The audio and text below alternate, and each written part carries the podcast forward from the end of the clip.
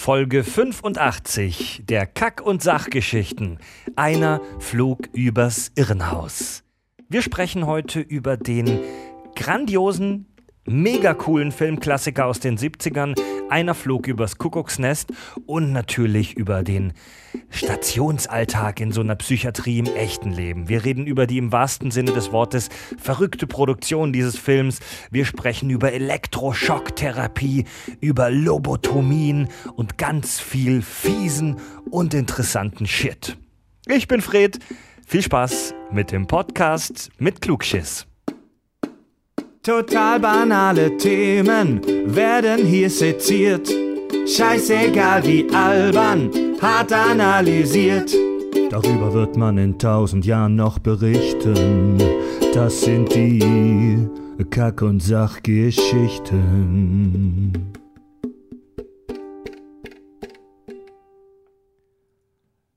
Liebe Mädchen kommen in den Himmel und böse Mädchen hören Kack und Sach.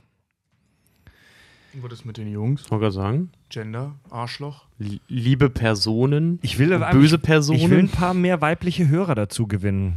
So, Verstehst du? Weil, suchst du dir ausgerechnet diese Folge aus? ja. Hm. Naja, na gut. Herzlich willkommen zu den Kack- und Sachgeschichten der Piratensender unter den Podcasts. Ich sehe uns gern als so, als so Hippies auf so einem Floß, die vom internationalen Gewässer aus illegaler Weise senden. Hm. Das finde ich, ne, Hat, das hat so was Romantisches. das finde ich eine ziemlich schöne Umschreibung. Noch dazu, ich höre zurzeit sehr viele Podcasts und da muss ich sagen, ja, fallen wir piratenmäßig schon so ein bisschen raus. Passen die alle auf, was sie sagen. Weil wir so, bisschen sehr. sind wir so ungewaschen. So ein I. Der Schmutz unter den Podcast-Fingern. Ah, ich habe auch, ich habe das Fred von gesagt, da warst du ja noch nicht da. Wusstest du, dass wir bei Spotify auf Platz 20 unter der Kategorie Education sind? Ja, habe ich äh, letzte Tage auch gesehen. Fand ich super lustig. Ja. Zusammen mit SWR und der Zeit und so. Finde Richtig mega gut. Richtig gut. Das ist doch ein geiler Slogan. So Kack und Sach, offen, ehrlich, Bildung, ungewaschen. Werden in einer Kategorie mit dem SWR genannt. Herzlich willkommen, Tobi. Hi. Herzlich willkommen, Richard. Hey. Yeah. Ich bin Fred. Und in letzter Zeit hatten wir echt viele so extraterrestrische und sehr abgespacede Themen. Also Al- Hulk, äh, Alf, Predator. Die Expendables waren auch irgendwie außerirdisch. und wir sind, wir sind heut, Das war heute. sexy Dinosaur, ja. Und heute, mh, naja, sind wir sehr, sehr weltlich. Wir kommen heute tatsächlich zu einem richtig schönen Filmklassiker zurück und sehr, sehr bodenständig sind wir heute unterwegs. Fast schon unpassend für uns, aber auch nur fast. Wir sprechen heute über den tollen Filmklassiker Einer flog übers Kuckucksnest. Super guter Film, ja. Jetzt Ja. bin ich sicher, dass wir echt viele Hörer, gerade aus der äh, äh, Millennial-Ecke Ecke haben, die sagen, was kenne ich nicht. Angucken, Leute. Ja. Angucken. Ja, gucken euch an. Er ist ein bisschen aus heutiger Sehgewohnheit schwierig zu gucken, weil er ein bisschen langatmig wirkt. Finde ich aber, können wir noch drüber sprechen? Ja. Ich, ich finde, der ist viel besser gealtert als Mhm. die meisten anderen Filme. Ja, das- aus äh, der Zeit. das- Der ist- das auf jeden Fall. Der ist super Ja. gut gealtert, aber ist so, ich weiß nicht, ich hatte auch mal so eine Abneigung, wenn ich schon lese, Film aus den 70ern ist bei mir wirklich Ja. so, äh. Ja, genau. Die, Äh, die 70er waren okay. ein bisschen schwieriges Zeitalter, was so Geschwindigkeit, dieses New Hollywood ist geil, Mhm. aber die sind sehr Ich wollte gerade sagen, weil das ist langsam, oft. Das ist halt auch mal wieder Das ja richtig. beim Paten oder so das auch ist, so. ist halt auch mal wieder richtig ein Film. So, der- einer, bei dem du auch Ja. wirklich, der geht ja fast drei Stunden, äh, bei dem du auch wirklich konzentriert bleiben musst, um das alles ordentlich mitzukriegen. Ja. Der Film, du hast gerade gesagt, ist aus dem Jahr 1975, natürlich eine amerikanische Produktion. Und wir öffnen die Tür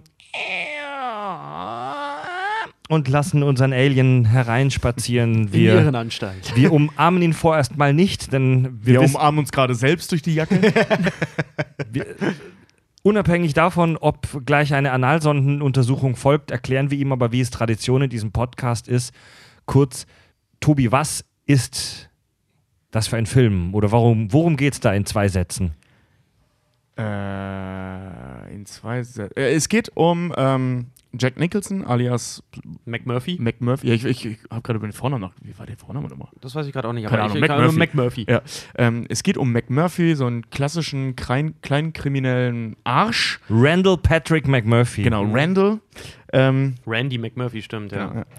genau, es geht um Randy McMurphy. Randall, Randall, Randy, Ja, aber er wird, der er wird immer Randy Ja. genannt, ja. Randy McMurphy. Ein, klassischen, ein klassisches kleinkriminelles Arschloch aus Amerika, das es schafft, ähm, das Gericht davon zu überzeugen, dass er einen an der Marmel hat und deswegen in eine Nervenheilanstalt eingeliefert wird, anstatt ins Gefängnis zu gehen. Ähm, dort halt gegen die brutale Schwester Ratchet äh, äh, rebelliert, Freunde findet und das Ganze ganz grauenhaft gegen die Wand fährt und am Ende als Sabana Klops im Bett zu liegen. Uh, Und das ist aber zu das, sterben. das war ganz, ganz einfach zusammengefasst. Ja, Ja, zwei so- Sätzen. So, äh, so wollen wir das ja auch. Von, Ja. Da, von da aus können wir nämlich jetzt etwas tiefer gehen. Das Genau. wie Richard Filmplots un unangebracht beschreiben, ne? Spider-Man. Ein Teenager findet raus, dass er weiße, weiße sub klebrige Substanz aus seinen Handgelenken schießen kann. Ey, ja, Alter, ey. Äh, Ich mache mir oft Gedanken darüber, wie man, äh, nicht nur wegen den Kack- und Sachgeschichten, ähm, wie, man, wie man komplizierte Sachen einfach erklären kann. Ja. Und ich hasse das, wenn dann Leute irgendwie gleich mit einer zehnminütigen Beschreibung kommen, sondern meine, meine Gehweise, und ich bin mir auch echt sicher, dass das pädagogisch echt wertvoll ist, oder ich sag mal sinnvoll, erstmal ganz kurz in zwei Sätzen umreißen, um was es geht, und dann kannst du tiefer gehen. Ne? ja. Ja. Einmal kurz die Handlung wirklich nur abreißen, ohne jede So, Analyse. ey, Ja, das das, ist ja im Prinzip wirklich die Handlung. Also Ja. viel, mehr, viel mehr passiert auf, auf, auf der großen Handlungsschiene eigentlich nicht. Das sind halt nur die Wege, wie es dazu kommt, dass er es gegen die Wand fährt. ja. Ja. El Alien, der weiße Hai im Weltall, ne? Richard, du als ehemaliger äh, Filmkritiker, ist das ein guter Film? Scheiß der Papst im Wald, also äh, ja. ja. Also, also wenn, wenn's, weißt du, wenn, boah, ich muss gerade an das, an das Zitat denken aus Brooklyn 99, wo einer der Hauptdarsteller sagt so, Citizen Kane ist scheiße, such einen besseren Film raus. Und der andere nur erwidert mit, Ja, ich suche einen besseren Film als Citizen Kane. ja. In etwa das trifft auch bei einer Flug übers Kuckucksnest eigentlich zu. Der Film ist, auch wenn er langsam ist, großartig. Er ist ein absolutes Meisterwerk. Und ich habe auch wieder Kritiken rausgesucht. Also ich persönlich finde ihn klasse.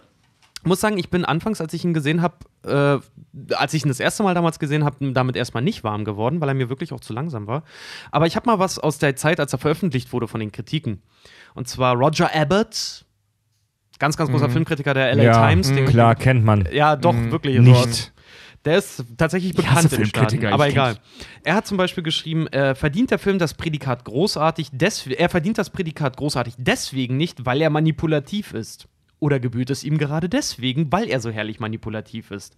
Ich kann ihn durch beide Filter betrachten. Als eine gegen das Establishment gerichtete Parabel wird er dauerhaft populär bleiben, aber sein Erfolg geht auf Kosten Geisteskranker, die, zu Witz, die er zu urwitzigen Karikaturen macht.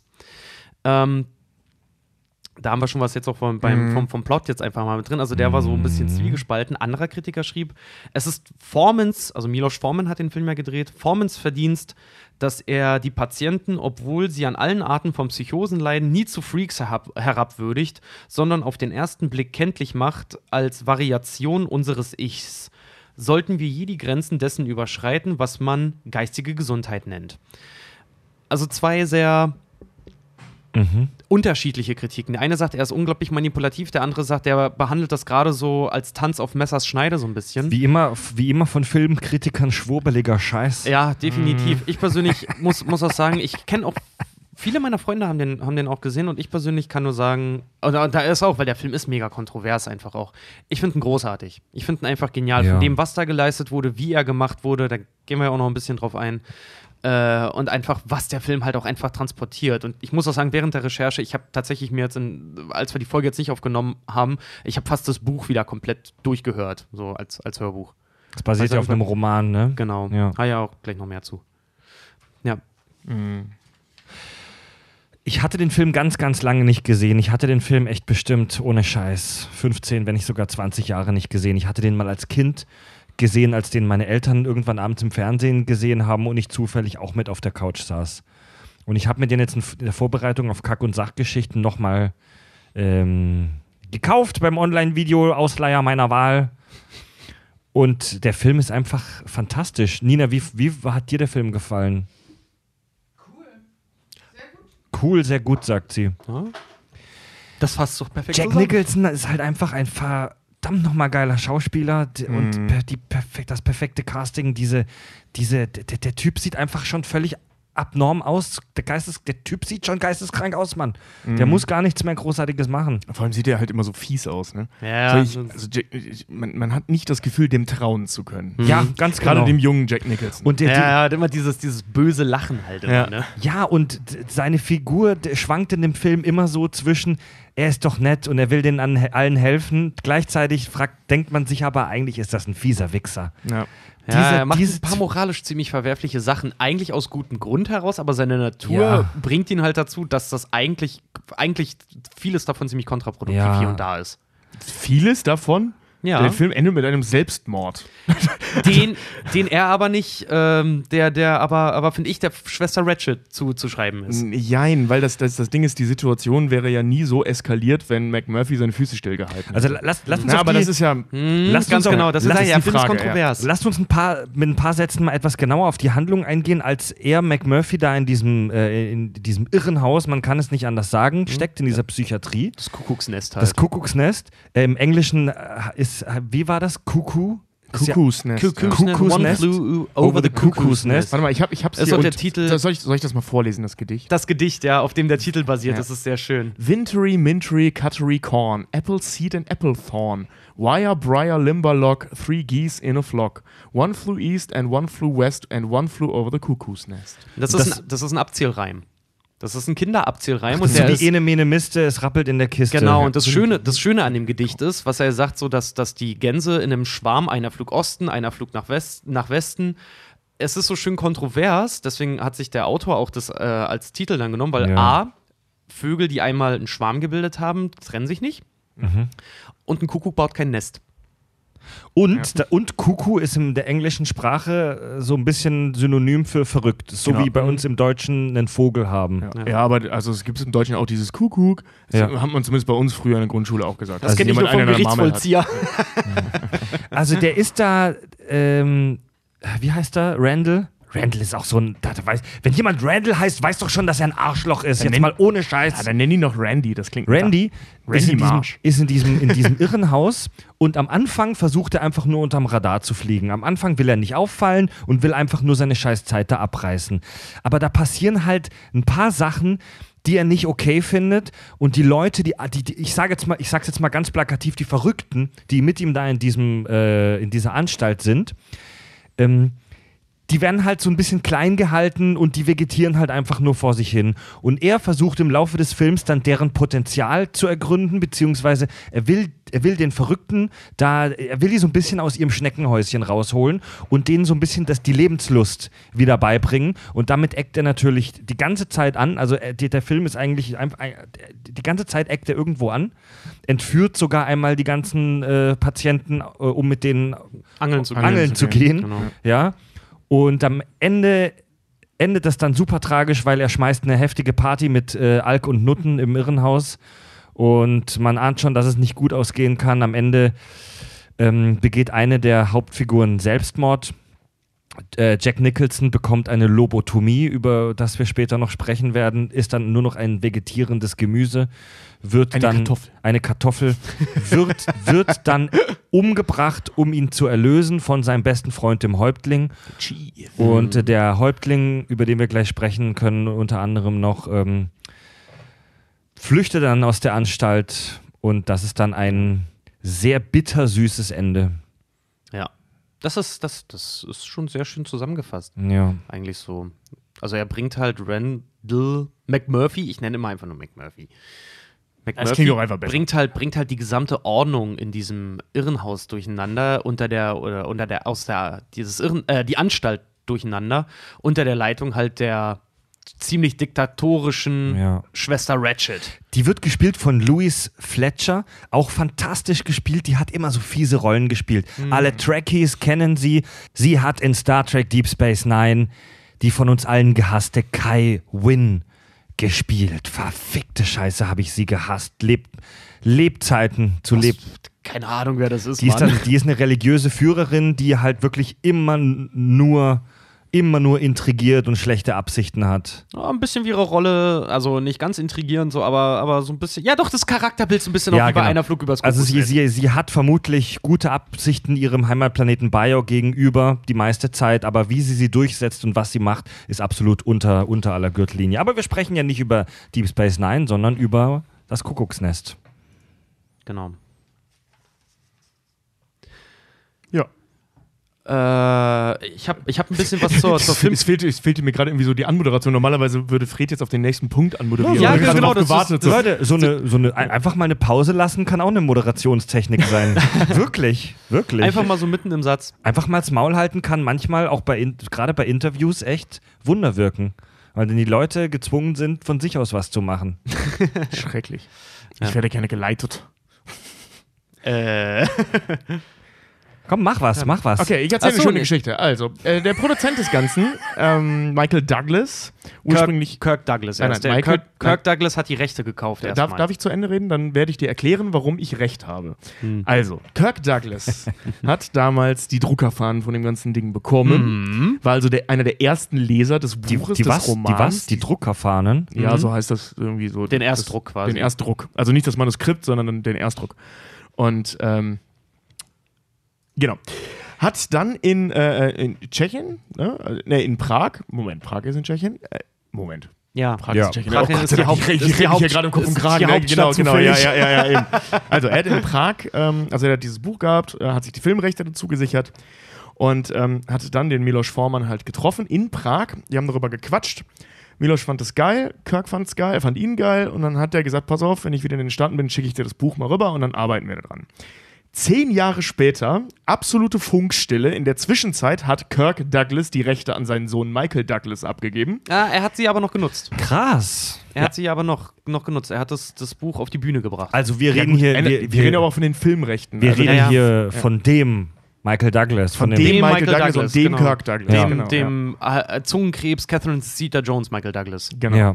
Und ähm, in diesen zehn Jahren, äh, nach diesen zehn Jahren haben Kirk Douglas und, und äh, Milos Forman sich halt wieder getroffen, waren äh, beide super angepisst voneinander, weil Douglas halt nie wieder was von Forman gehört hat in den zehn Jahren, nachdem er ihm das Buch geschickt hat. Und Forman sich dann tierisch darüber aufgeregt hat, dass Kirk Douglas ihm nie dieses Buch geschickt hat. Wie sich herausgestellt hat, hat die tschechische, äh, tschechische Regierung das Buch konfisziert. Also der hat es einfach nie bekommen. Ja. Deswegen zehn Jahre lang, also dieser Film hätte zehn Jahre früher rauskommen können. Ein Riesenglück für uns, weil dann hätte Jack Nicholson ihn wahrscheinlich nicht gespielt. Ja.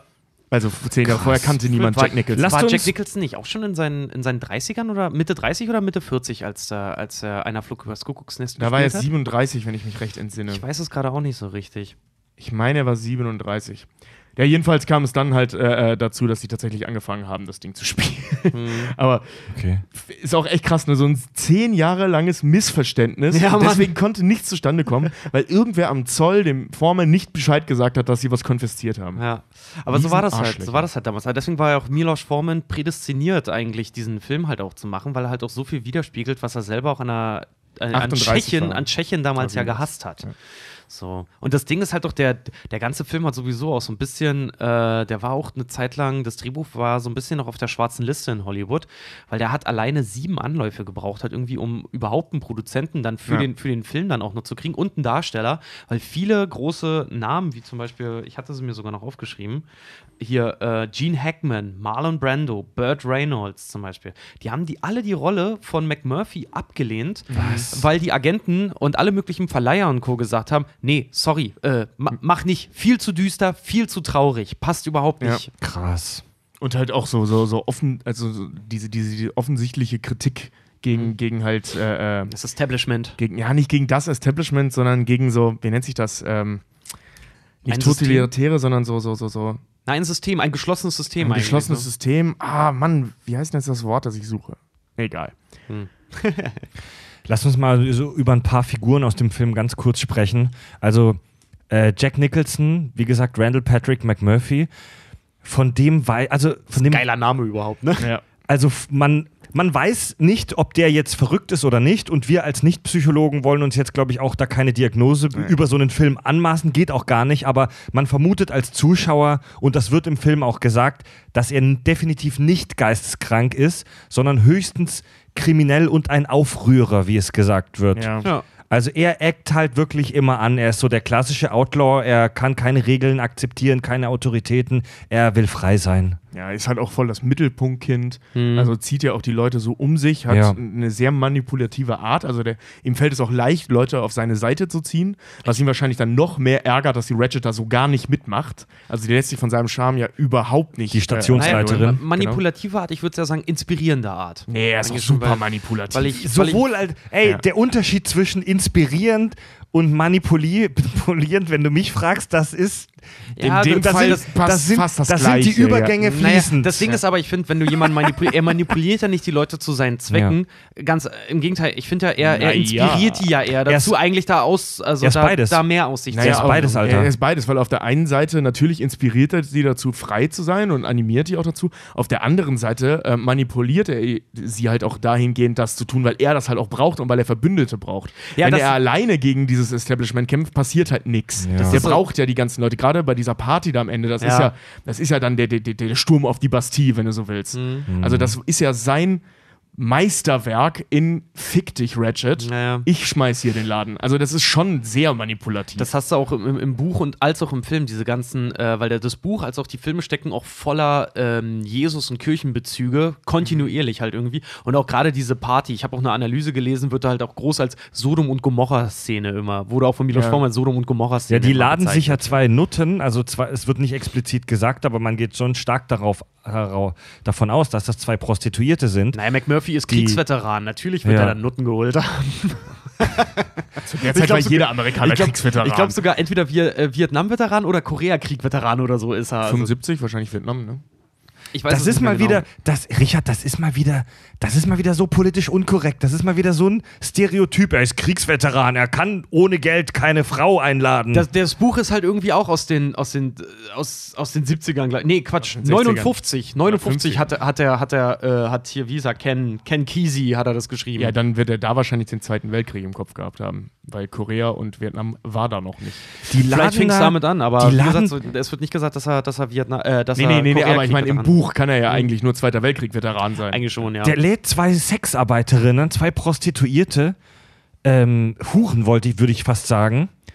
Also er lädt zwei Nutten da ins Irrenhaus ein und die geben sich voll die Kante, Mann. Die, die füllen, die, die, die, also die Patienten füllen sich gegenseitig ab, Mann. Da wird gealkt ohne Ende. Da, da, gehen, da gehen Möbel kaputt. die der- schmeißen sich ihre Pillen da ein, was auch immer das für eine Wirkung dann hat Das ist Alkohol. voll sick. Also Und beim ganzen Party machen vergessen sie auszubrechen. Also wir, wir wollen ja später auch noch über realen Alltag in so einer Anstalt sprechen, aber da habe ich mir gedacht, ey Alter, werden die nachts nicht bewacht? Da war nur der Hausmeister oder die, die Nachtwache, da war nur eine Person in, diese Irren, in diesem Irrenhaus, dem sie abgefüllt haben mit Schnaps, damit er mitmacht. Gut, lasst uns sprechen über die, äh, die weibliche Hauptfigur, Louis Fletcher, die Oberschwester Ratchet. Eis, eiskalt. Mildred, Mildred Ratchet. Eiskalt. Ja. Ja. Eiskalt. totalitär halt, ne? Voll der Diktator, zwingt die Leute, Pillen zu nehmen, die sie nicht nehmen wollen, plant ihren ganzen Tag durch, sagt Ja. ihnen sogar phasenweise, also ist ja sogar in den Köpfen der Leute drin. Ähm, und will halt ihr ganzes, ganzes, im Buch wird es immer ganz schön beschrieben, da wird immer gesagt, ihre, ihre größte Waffe sind A, ihre Weiblichkeit, weil sie wird gleich irgendwie im Buch in den ersten zehn Seiten, Seite 11, irgendwie so wird sie gleich beschrieben als äh, ähm, herrschaftsführende Anstaltsleiterin mit schönen Brüsten. Und die soll eine ganz, ganz, äh, durch ihre Art, äh, die, ihre, ihre größte Waffe ist halt ihre Stimme. Die soll so eine ganz weiche, ganz zarte, ganz sinnliche Stimme haben, womit sie aber mit dem, was sie sagt, und sie finde ich die eigentliche Manipulatorin, halt voll in die Köpfe der Leute eindringt und ihnen suggeriert, ihr seid nicht normal. Und im Prinzip, anstatt den Leuten dort zu helfen und ihnen auch Mut zu geben, wieder, dass sie wieder Ja. draußen funktionieren, sie vollends klein macht und einfach nur dort behält die Ja, ganze Zeit. das, das ist halt eben nämlich das Ding. Ne? Auf, auf der einen Seite diese widerlich suffisante Art, die er sie an den Tag legt. Auf der anderen Seite diese brutal eiserne Hand, die, die dann dahinter steckt, hinter dieser suffisanten Art. Und halt eben Suffisant ist so ein schönes Wort. Suffisant ist ein tolles Wort, Ja. ne? äh, ähm, die, dieser Punkt, dass sie aus ihrer Machtstellung heraus guckt, dass die Leute, die sie unter ihren Fittichen hat, auch da behält. Also sie legt ja überhaupt kein Interesse an den Tag, die Leute zu heilen, was ja eigentlich der Sinn einer Nervenheilanstalt ist. Also gerade hier der, der, der, der, der Billy Bobby Bibbit oder wie der auch immer heißt, also der, der Billy Bibbit. Hm? Billy Ja. Bibbit, der sich nachher auch umbringt, ähm, der ist ja heilbar. Also das ist ja, der, der, der, wa- was hat der? Der ist suizidal und depressiv, glaube ich. Ne? Also Nee, der, der hat stottert, einfach- der, der- hat und der stottert. Genau, der der hat schon Mutterkomplex. stottert und hat, hat Angstzustände und sie treibt ihn ja dann in den Selbstmord im Prinzip, als sie ihn dann, anstatt, anstatt ihn, Moment, an, an, anstatt die, die Situation, und sorry, die ist eine Fachkraft, eigentlich müsste die die deeskalieren. Ja, natürlich, wirken. natürlich, Und die geht, da aber, völlig- geht da aber hin wie eine Schuldirektorin und sagt Ja. ihm so, Ja. ja. vielleicht sollte ich deiner Mutter davon erzählen, mit welchen Leuten du das Ja. treibst. Und auch gerade zu der Zeit, wo halt auch so sexuelle Unterdrückung und Ja, sowas genau, dann halt ja, auch ja. da, äh, weiß er halt keinen Ausweg, kriegt so eine Angst, dass er sich halt selber die Kehle Lass, durchschneidet. lasst uns über den gleich sprechen. Zu Ratchet, zur Oberschwester wollte ich noch sagen, ähm, von der hat man nicht das Gefühl, dass die auch nur das leiseste Interesse daran hat, die Patienten dort irgendwie zu behandeln Ja. oder deren Leben zu verbessern, sondern die möchte halt einfach nur den Status quo, ihre Machtposition erhalten. Also Ja. die, die ist eigentlich nur daran interessiert, dass es so bleibt, wie es jetzt gerade ist. Und das ist im Prinzip so, also mit Metaphern und so rein interpretieren, aber es muss ja auch mal sein, weil es hier sehr offensichtlich ist, ähm, dass es halt eben wie in so einem, äh, äh, wie heißt das, in so einem kommunistisch geführten Land oder in einer Diktatur halt, ne? Also n- kein Interesse der Führungsriege daran, das Leben der Leute zu verbessern, sondern den Status quo, gerade eben den, den, den Machtstatus aufrechtzuerhalten und das System so zu manipulieren, dass das funktioniert. Ähm, Bestes Beispiel diese Pillenausgabennummer, ne? dass sie halt kontinuierlich unter Drogen stehen, die Leute. Das siehst du auch zum Beispiel jetzt, der Film ist ja, also im, im Buch als auch im Film selber, ist unfassbar äh, symbolträchtig auch. Der Film zum Beispiel, wenn er mal drauf geachtet hat, der beginnt damit, dass zum Beispiel Ratchet aus dem Freien, aus der Natur in die Anstalt gefahren wird. Äh, Schwester, Schwester, Schwester äh, Fletcher, ne? Ja. Ja. Äh, wird damit vorgestellt, dass Nee, sie Moment, schon Fletcher ist die äh, Schauspielerin. nee, äh, Ratchet. Ratchet. Schwester Ratchet. Ratchet. wird damit vorgestellt, und das ist halt filmisch, ist das extrem geil und simpel gelöst. Die wird damit vorgestellt, dass sie schon im Gebäude ist und ihre, ihre Figur wird hinter, hinter Gittern gezeigt.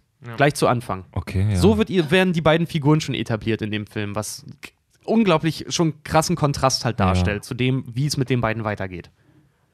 Und wer wurde da aus der Natur geholt? Äh, McMurphy. Genau, also McMurphy er, er, kommt er, aus dem Freien, aus der Natur. Aus und der Freiheit. Wird dort, wird, dort, wird dort, du siehst ja noch, wie er draußen steht und dann reingeht. Im Ja. Prinzip, also aus der Freiheit in die Gefangenschaft, der dann quasi geht.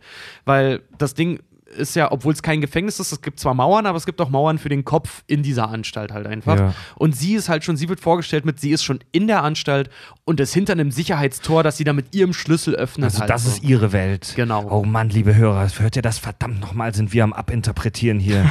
ist das krank, Alter. Vor allen Dingen, das sind immer die Sachen, weißt du, wenn du jetzt sagst, so, hey, lass uns mal den Film gucken, dann sagst du, boah, ist das krass, machst auf Pause, wie so, hey, hast du das gesehen, Mann? Habt ihr diese intellektuelle Scheiße gehört, Mann? Vielleicht wollte das der Regisseur gar nicht. Vielleicht wollte der gar nichts damit aussagen. Vielleicht ist es wirklich nur ein Zufall. Ja, genau. Milos Forman macht Sachen zufällig.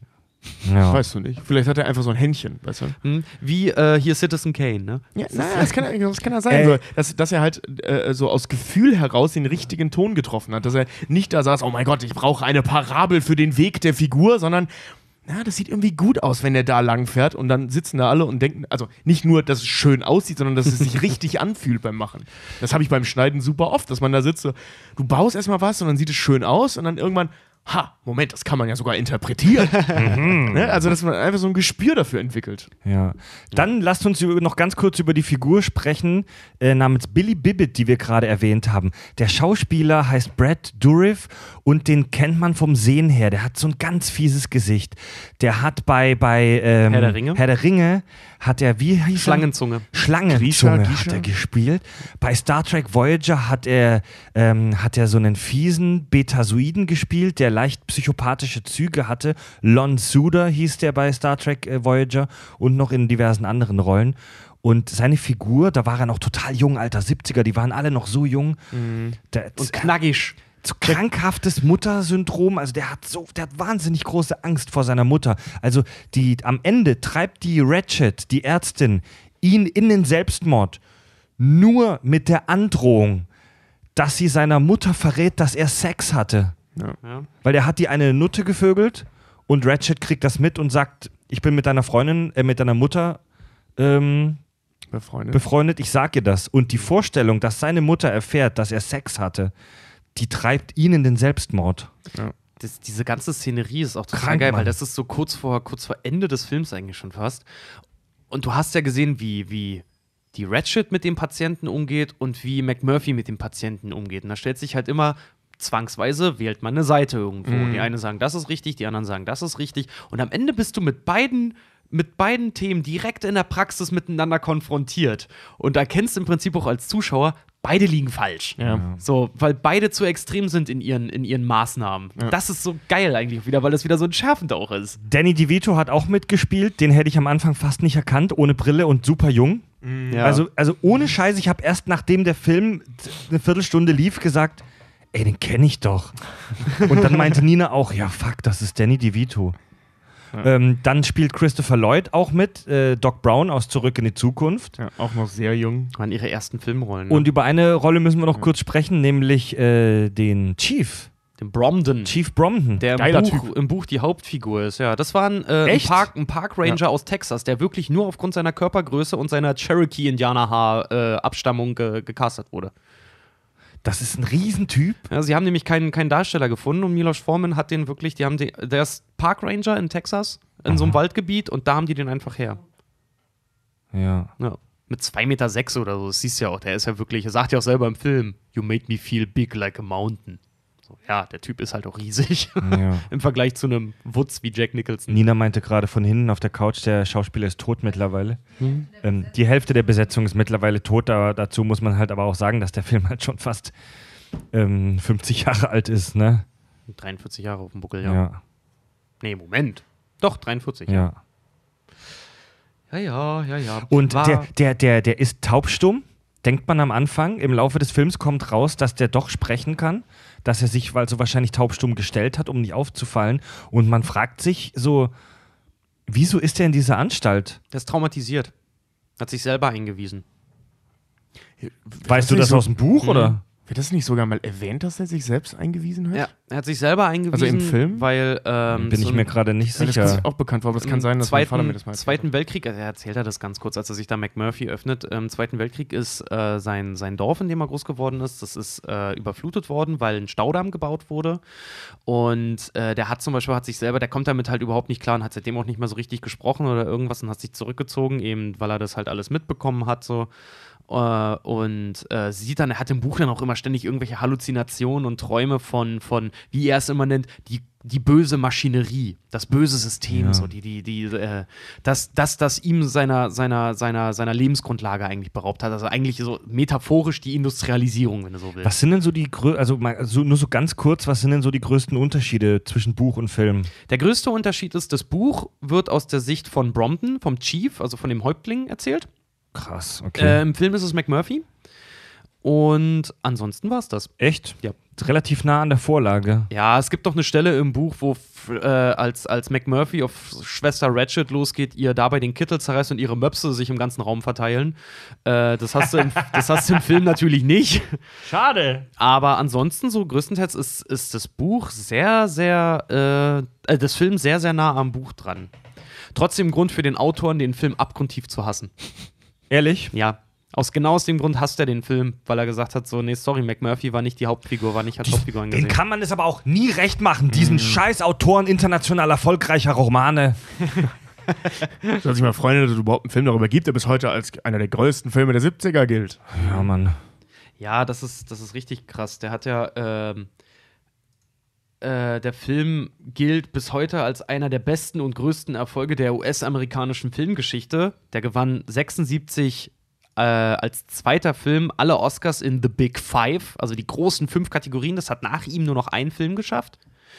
Ähm, und zwar bester Hauptdarsteller, beste Darstellerin, bester Film, bestes Drehbuch, beste Regie. Das haben bisher nur noch äh, geschafft das Schweigen der Lämmer. Und es geschah in einer Nacht von 1934. Und der ist deswegen auch aufgenommen worden in das nationale Filmregister der, USA und hat deswegen das Prädikat besonders erhaltenswert. Krass. Das heißt, wenn die Atombomben fallen, dann wird der gerettet. Der, der, also der hat echt, der hat Mit der Mona Lisa zusammen. also der, der hat 75 echt dominiert. 76.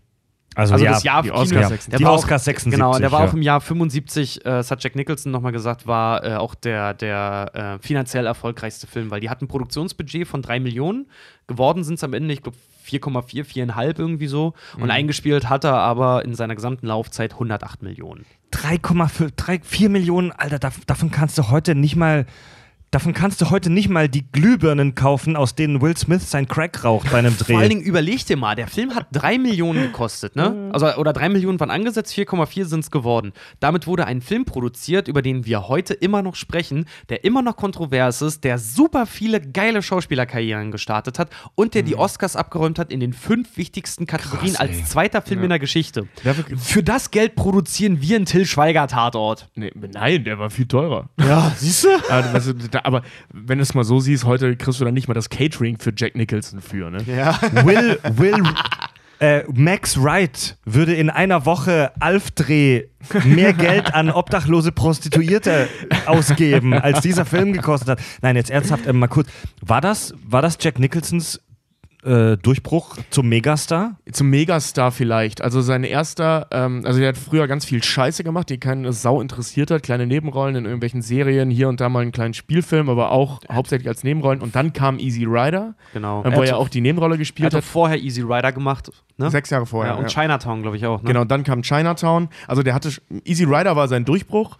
Ähm, dann kam Chinatown, noch zwei, drei andere Sachen. Aber eben, das sind so die nennenswerten. Und dann kam äh, ähm, halt sein erster Oscar von dreien, die er jetzt ja hat, glaube ich, wenn ich mich recht entsinne. Ja, Erfolg mit, mit Meryl Streep und Daniel Day-Lewis zusammen erfolgreichsten Schauspieler aller Zeiten. Genau. Und halt, ähm, das war dann so auch inter, auf der internationalen Bühne neben Easy Rider der große Das, Kracher. ja, das So, ne? war dann so der, der, der Schnitt in seinem Leben, ab dem er zum Frühstück nur noch Kaviar aus, frisch aus einem Beluga gepresst gefressen hat. Am Bett. Was, eine Beluga? Das ist ein Wal. Nee, wie heißen die Viecher, die Kaviar machen? Stör. Stör, ja. Gibt's aber nicht so Beluga-Störe? Ach, Alter, mich. Beluga sind Wale. Beluga-Linsen? Ich bin es mir gerade. Guck mal, wir machen kurz einen kleinen Exkurs zum Thema äh, Kaviar. Ja, kann ich machen, das ist ekelhaft. Ich finde es lecker. Hier, Leute, Beluga-Kaviar. Ich wusste, dass ich, dass ich mich nicht verhört habe. Das gibt's wirklich. Ja? Costing the Rove of Eggs. Das ist ein Beluga-Stör. Oh, das ist der, der vom, von 7000 Dollar bis 10. Das ist der 1000 heftigste. 1000 Dollar pro Kilogramm, ja, Beluga. Ja, okay, also den hat er dann nach dem Film frisch gepresst immer auf seine Frühstücksstulle bekommen. Beluga-Stör. Auch Also europäischer Hausen. Also ich habe ja gerade kurz die äh, Filmografie nochmal aufgemacht. Also Easy Rider war 69, dann kam wieder was völlig Egales, was völlig Egales, dann kam Five Easy Pieces, was glaube ich auch was völlig Egales. ja, der ist so doof. Äh, kenne ich nicht, kenne ich nicht, kenne ich nicht. Das letzte Kommando, den habe ich mal gesehen, aber ist aber nix. Dann kam halt Chinatown, der auch wieder ziemlich cool war. Egal, egal, einer flog übers Kuckucksnest und dann ging es halt los. Ja, und, da, ja, und dann äh, eigentlich alles, was man dann vorliest, kennt man dann, ne? Ja, Dueller Missouri, der letzte Tycoon, Galgenstrick, Shining, wenn der Postmann zweimal klingelt. Das ist wirklich die Reihenfolge, ne? Also, das sind genau die Filme, die er danach gemacht hat. Ja. Ja. Unmittelbar. Dann Zeit der Zärtlichkeit, zweiter Oscar. Ähm, Ehre der Präsident, kenn ich nicht. Sodbrennt, kenn ich auch nicht. Hexen von Eastwick, cooler Film. Mhm. Batman. Ja, wir müssen dann jetzt nicht alles Doch, vorlesen. die sind geil. Tobi. Eine Frage der Ehre. You can't handle the truth. The Truth? Geiler Film. Ja, Sie Mann. können die Wahrheit doch gar nicht vertragen. Das ist so geil, ne? Oder ertragen. Nee, Vertragen sagt er, glaube ich.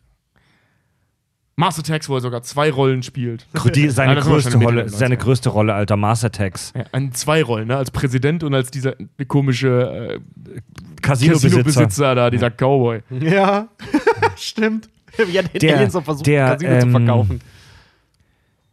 Der Dreh muss auch so unfassbar spannend gewesen sein bei einer Flug übers Kuckucksnest. Mhm. Ab- ab- Ich habe gelesen, Ja, okay. dass die halt in wir- nicht in Kulissen, sondern in einer wirklich echten, echten, echten, echten Irrenanstalt gedreht haben, die auch noch in Betrieb war. Nervenheilanstalt. Nervenheilanstalt. Oder Klinik.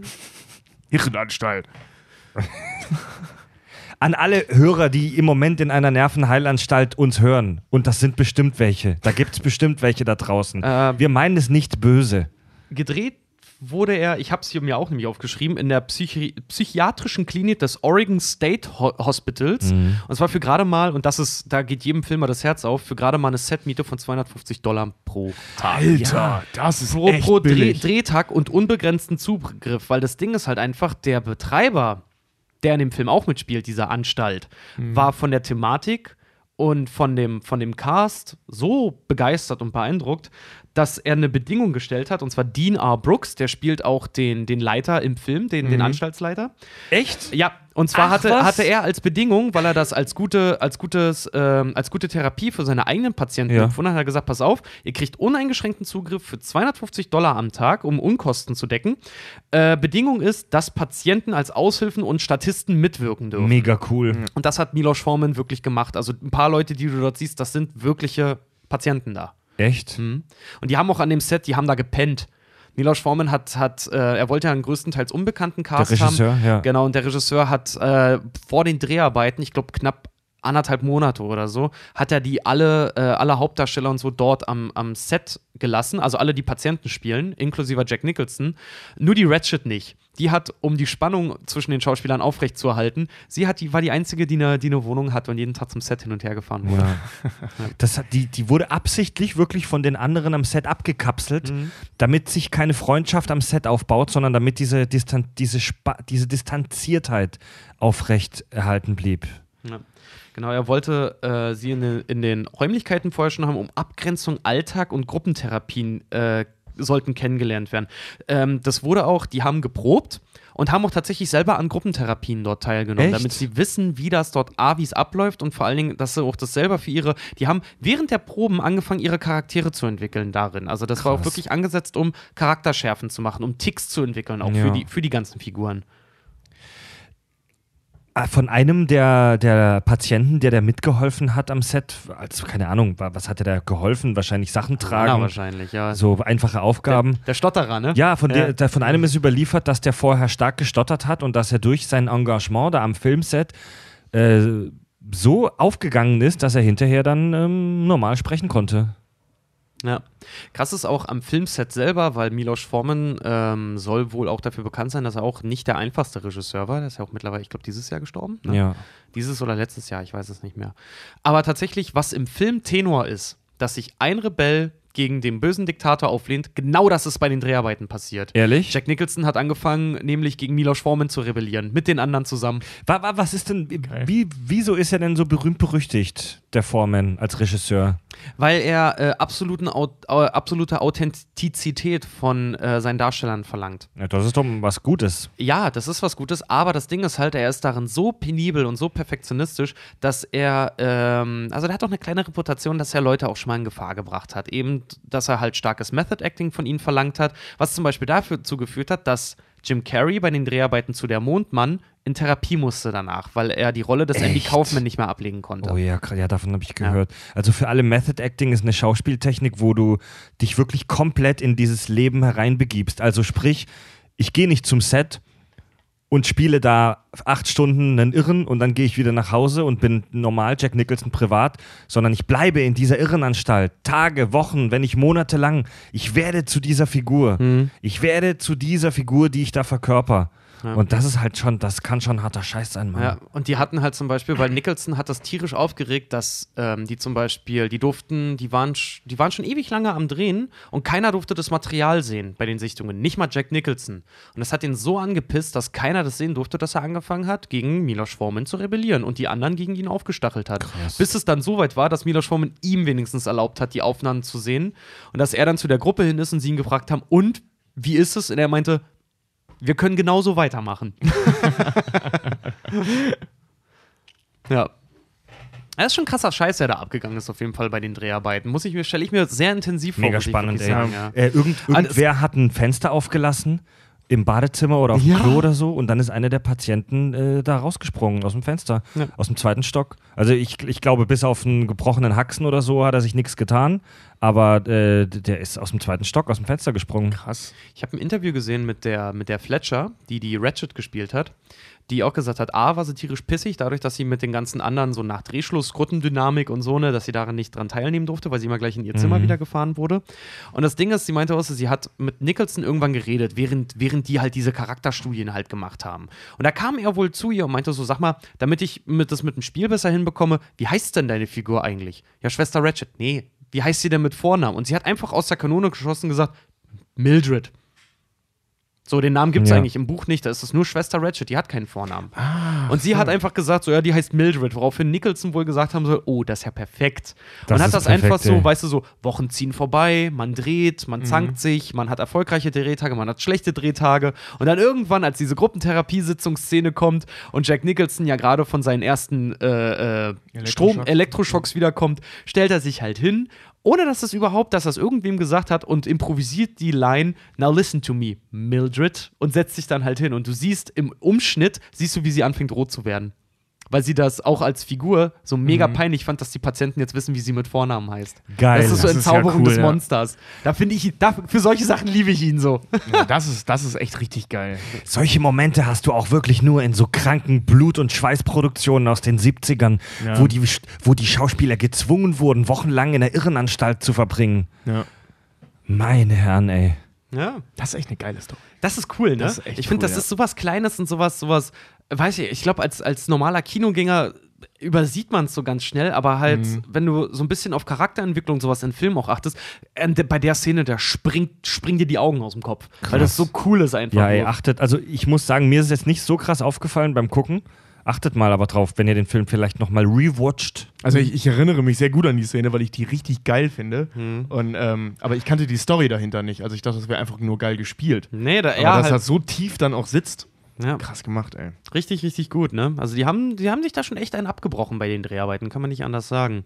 Ja, ich habe äh, gelesen, dass wohl auch eine der häufigsten Fragen immer so, äh, so am Set war, so, ist das jetzt wirklich real oder wie kriegen wir das möglichst realistisch hin? Also die haben da wohl einen, einen riesigen Wert drauf gelegt, dass dieser Film möglichst realistisch ist in, innerhalb seiner sehr unrealistischen Geschichte oder relativ unrealistischen Geschichte. Beziehungsweise Ach, den Aufbau das der so? Irrenanstalt. Ja. Dazu kommen wir wohl noch. Nina. Uh, Nina. Oh, wir kriegen gerade von Nina spontan äh, Dankeschön. irgend, so einen, irgend so einen roten Wein. Äh, Sangria. was ist das, Nina? Was trinken wir da, Nina? Ähm, es nennt sich Skinny Witch. Skinny Witch? Was ist das? Rosé mit Cranberry-Saft? Einfach So Rosé. So richtig schöner Fra Das ist so richtig schöner Frovenwein. Also wir, wir, wir widmen ja die heutige Folge unseren weiblichen Fans, einfach so, weil wir mehr haben wollen. ähm, Frauen genau. oder immer weibliche Fans? Äh, Also wir wissen es nicht genau, aber laut, unser, laut unserer Facebook Analytics äh, sind 80% unserer ähm, Fans männlich. Und äh, da muss noch mehr gehen, da müssen noch mehr Frauen zuhören. Die Hashtag Frauen- Frauenquote. Was habe ich neulich gelesen bei einem der Fans? Ich habe den Podcast immer geditcht, weil die singen im Intro, was für Spastis. Kam das nicht sogar von einer Frau? Ist doch geil, ey. Kann man nicht so wählerisch sein. mm. Oh, schmeckt ja ganz lecker. Oh, der ist richtig lecker. Mhm. Gibt da noch mehr von? Ich trinke ja hier und da trinke ich ja auch immer gerne mal ein Vino. Das sollten wir machen, wenn wir mal Clockwork, über Clockwork Orange reden. Und alles, die Folge wird so richtig klassisch ultra brutal. Ultra brutal. Ah, die Entstehungsgeschichte zu dem Buch ist zum Beispiel auch ganz geil. Der Autor, der, der, der Ken Cassie, der hat ja 59 die Idee gehabt zu dem Buch, als er tatsächlich als Nachtwächter in einer psychiatrischen Anstalt gearbeitet hat und sich während seines Was Studiums kreative Sau. Pass auf. Und sich während, wie sich während seines Studiums halt zu einem Verhaltensforschungsprojekt gemeldet hat, was später sich als MK Ultra halt rausstellte. Also Ach, der was? Ist, der, Oh. ist, der ist mit, ja, der ist mit, der ist ganz, ganz stark mit LSD, äh, äh, unter LSD gesetzt worden. Hat sich mehr oder weniger auch mit Gewalt aus dieser Forschung wieder rausbefreit, was ihn dazu inspiriert hat, genau dieses Buch zu schreiben. Boah, für alle, die mehr darüber wissen wollen, hört mal unsere Folge über Stranger Things an. MK Ultra, eine der wenigen Verschwörungstheorien, die sich als real herausgestellt hat. Kranke Nummer. Wo Tausende, wenn nicht sogar Millionen Menschen weltweit unter Drogen gesetzt wurden, um ihre Ja. Ähm, telepathischen Fähigkeiten zu erforschen. Die haben knallhart LSD in Zuckerwürfeln halt irgendwie Ja. an ihm ausprobiert, in, in Kaffee und, und sowas halt, um einfach zu gucken, wie, also jetzt halt zusammengefasst, harte Drogen, zu gucken, wie sich das auf Menschen auswirkt und ob sie ihre Psyche damit brechen können. Und weißt du, so MK Ultra hat halt auch so Personen hervorgebracht wie den Unabomber und sowas, also richtig, richtig Persönlichkeiten, die hart Probleme haben. Ich habe gelesen, Mhm. dass, ähm, dass früher, damals, als LSD noch relativ frisch auf dem, bei Amazon zu erhält, erhältlich war, als es noch weniger als zehn Kunden Damals auf, auf dem echten Bazar im Amazonas. Genau, ja. als es, als es, als, als, als LS, LS, damals als LSD bei Amazon noch weniger als zehn Kundenrezensionen hatte, ähm, da wurde das Psychologen empfohlen, damit sie sich in ihre Patienten besser hereinversetzen können. Ja klar, wenn du Matsch bist in der Birne. Also hey Keule, hier nimm, hier ist, hier nimm mal, dann weißt du, wie deine Patienten abgehen. Ja, das ist äh, diese merkwürdigen Therapieideen, die sie hatten, ne? also so um die Jahrhundertwende, ähm, auch, nee, wann war das? Ja, doch so um die vorletzte Jahrhundertwende, diese Nummer so, oh mein Gott, du bist kokainabhängig, wir haben da ein neues Mittel entwickelt, Heroin. Ja. Also, also, also dafür ist Heroin ja entwickelt worden, als Gegendroge zu Kokain, um dann festzustellen, das war vielleicht ein Fehler. Crystal Meth, wie Panzerschokolade und so eine Ja. Scheiße halt. Ne? So. Ja. Ja. Aber ist doch geil. Nimm LSD, damit du dich auf, auf das Level deiner Patienten begeben kannst. Ja, das medizinische Prinzip von, wenn ein Esel den anderen Langohr schimpft. Ja, ja das, ist, nee, das, das ist das medizinische Äquivalent zum Method Acting. Meth Acting. Method Acting. Meth Act. Guck mal, wie ich mir einen Zahn ziehe. Ey, das war echt und das hat voll Ja. nicht wehgetan, Ja, aber ich weine trotzdem. kennst, du den, kennst du den großen Schauspieler Tobi Angen heißt er? Äh, Regisseur Tobi Angen heißt er. Er ist bekannt dafür, dass er von seinen Schauspielern knallhartes Meth-Acting verlangt. Du meinst Method Acting, oder? Nein, Nein, nein, Meth Acting. und, dann, und, dann, und dann grinst du so äh, und hast nur noch zwei Zähne im Mund. Perfe wir haben gerade wir haben gerade eine ziemlich gute Antidrogenkampagne, glaube ich, als Werbespot gepitcht. Method Acting. Meth-Acting. Und das Schlimme ist, der macht eine Kindersendung. Ja, genau. Wer So macht eine Kindersendung? Tobias Ang heißt der Regisseur der erfolgreichen Kindersendung, weiß nicht, Sesamstraße 2 oder so. Und to der ist dafür bekannt, dass er seine Darsteller unter Meth Acting setzt. Tobi, machst du so echt, machst du echt gerade eine Kindersendung? Was? Nein. Einfach, das war jetzt einfach rausgeschwätzt oder Ja, was? ja. Okay. Ja, das, Vergiss ja, es. das, Der Witz wird lustiger, wenn wir ihn gleich erklären. Nee, ich dachte, ich dachte gerade kurz, ich hätte was verpasst, dass du wirklich irgendwie gerade im Kinderfernsehen arbeitest oder so. Nee, ich arbeite doch in der Werbung. Note. Ja. Ja, krass, Du ey. machst auch nichts anderes. Gibt's noch abgespacede Geschichten über die Produktion? Nö, also wie gesagt, bis auf das, dass der, ähm, der, der, der Autor des Buches ähm, den ganzen Scheiß halt kacke findet. Ach, äh, genau, der beim Streit zwischen ähm, Milos Forman und ähm, Jack Nicholson hat kein geringerer eingegriffen als Michael Douglas persönlich. Das soll wohl auch aufs Maul gekriegt haben, versehentlich, ja. Er ist irgendwie zwischen die beiden gegangen und Milos Forman wollte eigentlich Jack Nicholson eine ballern und dabei, hat dabei blöderweise Michael Douglas erwischt. Das ist so echt, weißt du, das war Schön halt mal seinen noch, Chef eine reinhauen, ne? Ziemlich Ja, na, vor allen Dingen so Chef und äh, Schauspieler und Promi und Ja. Geil, Alter. Da, Ja, das, waren das- halt auch die 70er. Da gab's am Set einfach nochmal eins auf die Fresse. Ja, da war nicht mit Social Media und so wie das Gebitsche heute bei den Fast and Furious Filmen oder sowas, weißt du, heute, da gab es so richtig aufs Da Maul. gab's auf die 12, Alter. Ich habe gestern bei der Arbeit ein witziges Video gesehen. Ich weiß leider nicht, wie das heißt. Ähm, weil ich bin so mitten äh, drin reingekommen, so von wegen Filmen aus den 70ern. Ihr kennt doch alle diese wunderbare Szene ähm, aus dem Making-of von irgendeinem Film, wo Kinski so ausrastet und den, äh, den Aufnahmeleiter so mit so dem, mit dem macht. Schiff. Wo die im Dschungel äh, sind. ja, Den, den Dschungel, Oh, diese Gott. Dschungelnummer mit. Äh, Ja. ähm, Ist aber ne? nicht African Queen, ne? Ich weiß nicht, wie das Schiff, äh, wie der Film heißt, keine Ahnung. Ja. Ich Wo die dieses- Kinski-Film Das ist, das ist ich. die Au Ja. das ist das Ausrastvideo ja, von wegen, Kinski. wegen des Caterings, wo er ihn als Schwein beschimpft. Ja, ja, genau, genau. Ne, so, hau dir in die Fresse, du dumme Sau. Ne, wo der völlig, verrückt! ja, genau. Wir sollen den Scheiß hier fressen! Ja. Friss das selber, du Schwein! weil er völlig ausrastet. Und äh, äh, da haben die, ähm, wie heißt der Switch-Darsteller nochmal, der ihn auch ständig spielt? Kessler. Michael Kessler. Nee, nee, nee, nee, nee. nee ähm, Ach so, auch- Max Giermann. Max Giermann, genau. Ja. Ähm, ja. Der spielt in, in dem Ding, das ist so ein, weiß ich nicht, 8-Minuten-Sketch oder so. Das Making-of zu diesem Making-of. Weil der Regisseur die Idee hat, das ist natürlich totaler Mumpitz, aber weil der Regisseur die Idee hatte, Kinski jetzt ein Image zu verpassen. Und dann gehen die halt diesen Text durch, den er da produziert. Ja, aber das kann ich doch nicht sagen. So rede ich doch gar nicht. ja, vor allem nicht zu ihm. Ich meine, das ist so mein Freund. und der Regisseur dann nachher ausrastet, weißt du was, ich hau dir auf die Fresse, du dumme Sau, und rennt dann weg. Oh, weißt du, ich sag einfach seinen Text, das ist schon, das, das klingt glaubwürdig. Also an die Das finde ich ziemlich clever. Das ist so, ey, dieser Sketch ist so witzig, der ist wirklich richtig gut. Googelt das mal, Kinski, Giermann, Making of oder so. Hammerding. An die jüngeren Zuschauer, wenn ihr mal ein Stück deutsche Geschichte euch reinziehen wollt, dann googelt einfach mal Klaus Kinski. Das war ein Schauspieler, Ja, der. Filme aus den 70ern. Das war, ein, das war ein Schauspieler, der dafür, der für legendäre und epische Wutausbrüche bekannt war. Der auch an einem Herzinfarkt, glaube ich, sogar gestorben ist, ne? Ja, Ja. irgendwie Ein bisschen genauso überraschend, wie als es dann hieß, Louis Define ist an einem Herzinfarkt gestorben. So, Ja, ach oder was. der Marlboro-Mann hat Krebs.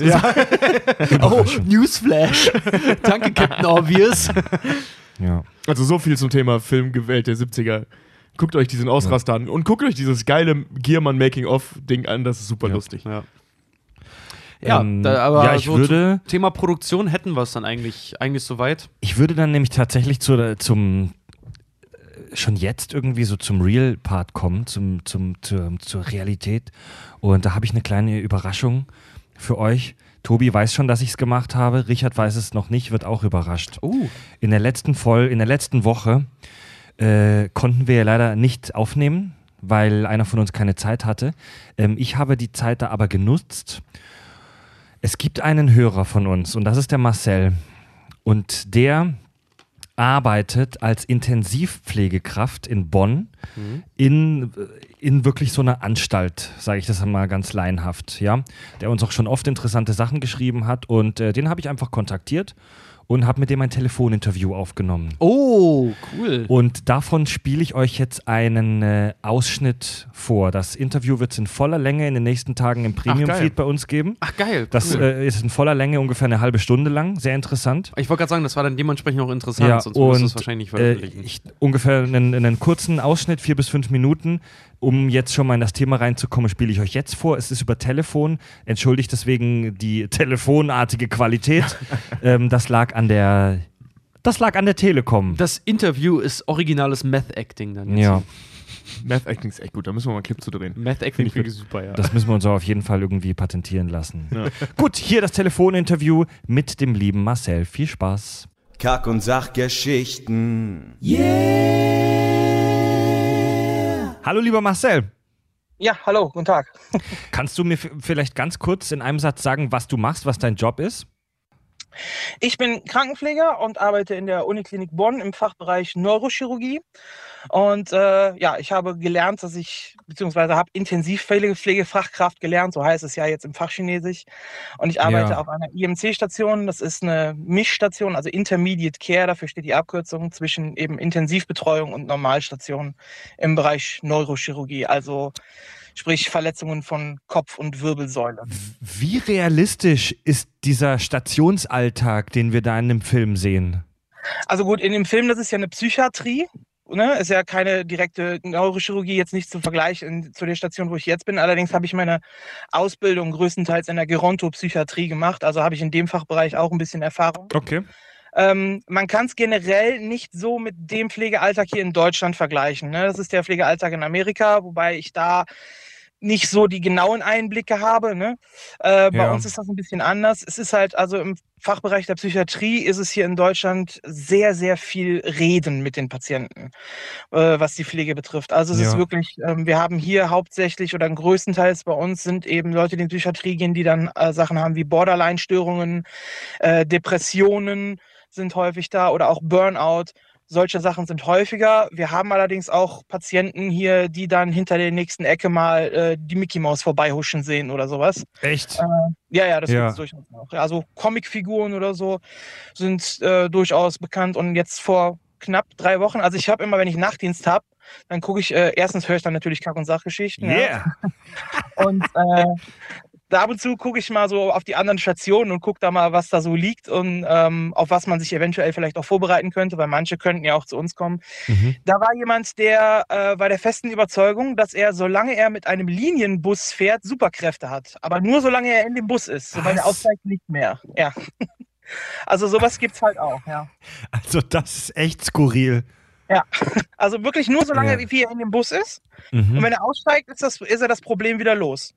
Äh, generell ist das jetzt nichts, was man großartig behandeln müsste, weil das beeinträchtigt ihn ja so normalerweise nicht. Mhm. Ne? Also auch die Sachen, wie, jetzt, wie ich jetzt eben beschrieben hatte mit diesen äh, Comicfiguren oder so, das sind Sachen, die behandelt man so, dass der Patient weiß, es ist nicht real. Aber man kann es nicht so behandeln, dass er die Figuren nicht mehr sieht. Das ist nicht möglich. Echt? Das geht Ja, gar nicht. Versucht, nee, das geht nicht. Man versucht ihn dahin zu kriegen, zu akzeptieren, Ja. das, was ich da sehe, ist jetzt nicht real. Ich brauche mir keine Sorgen machen, alles ist in Ordnung.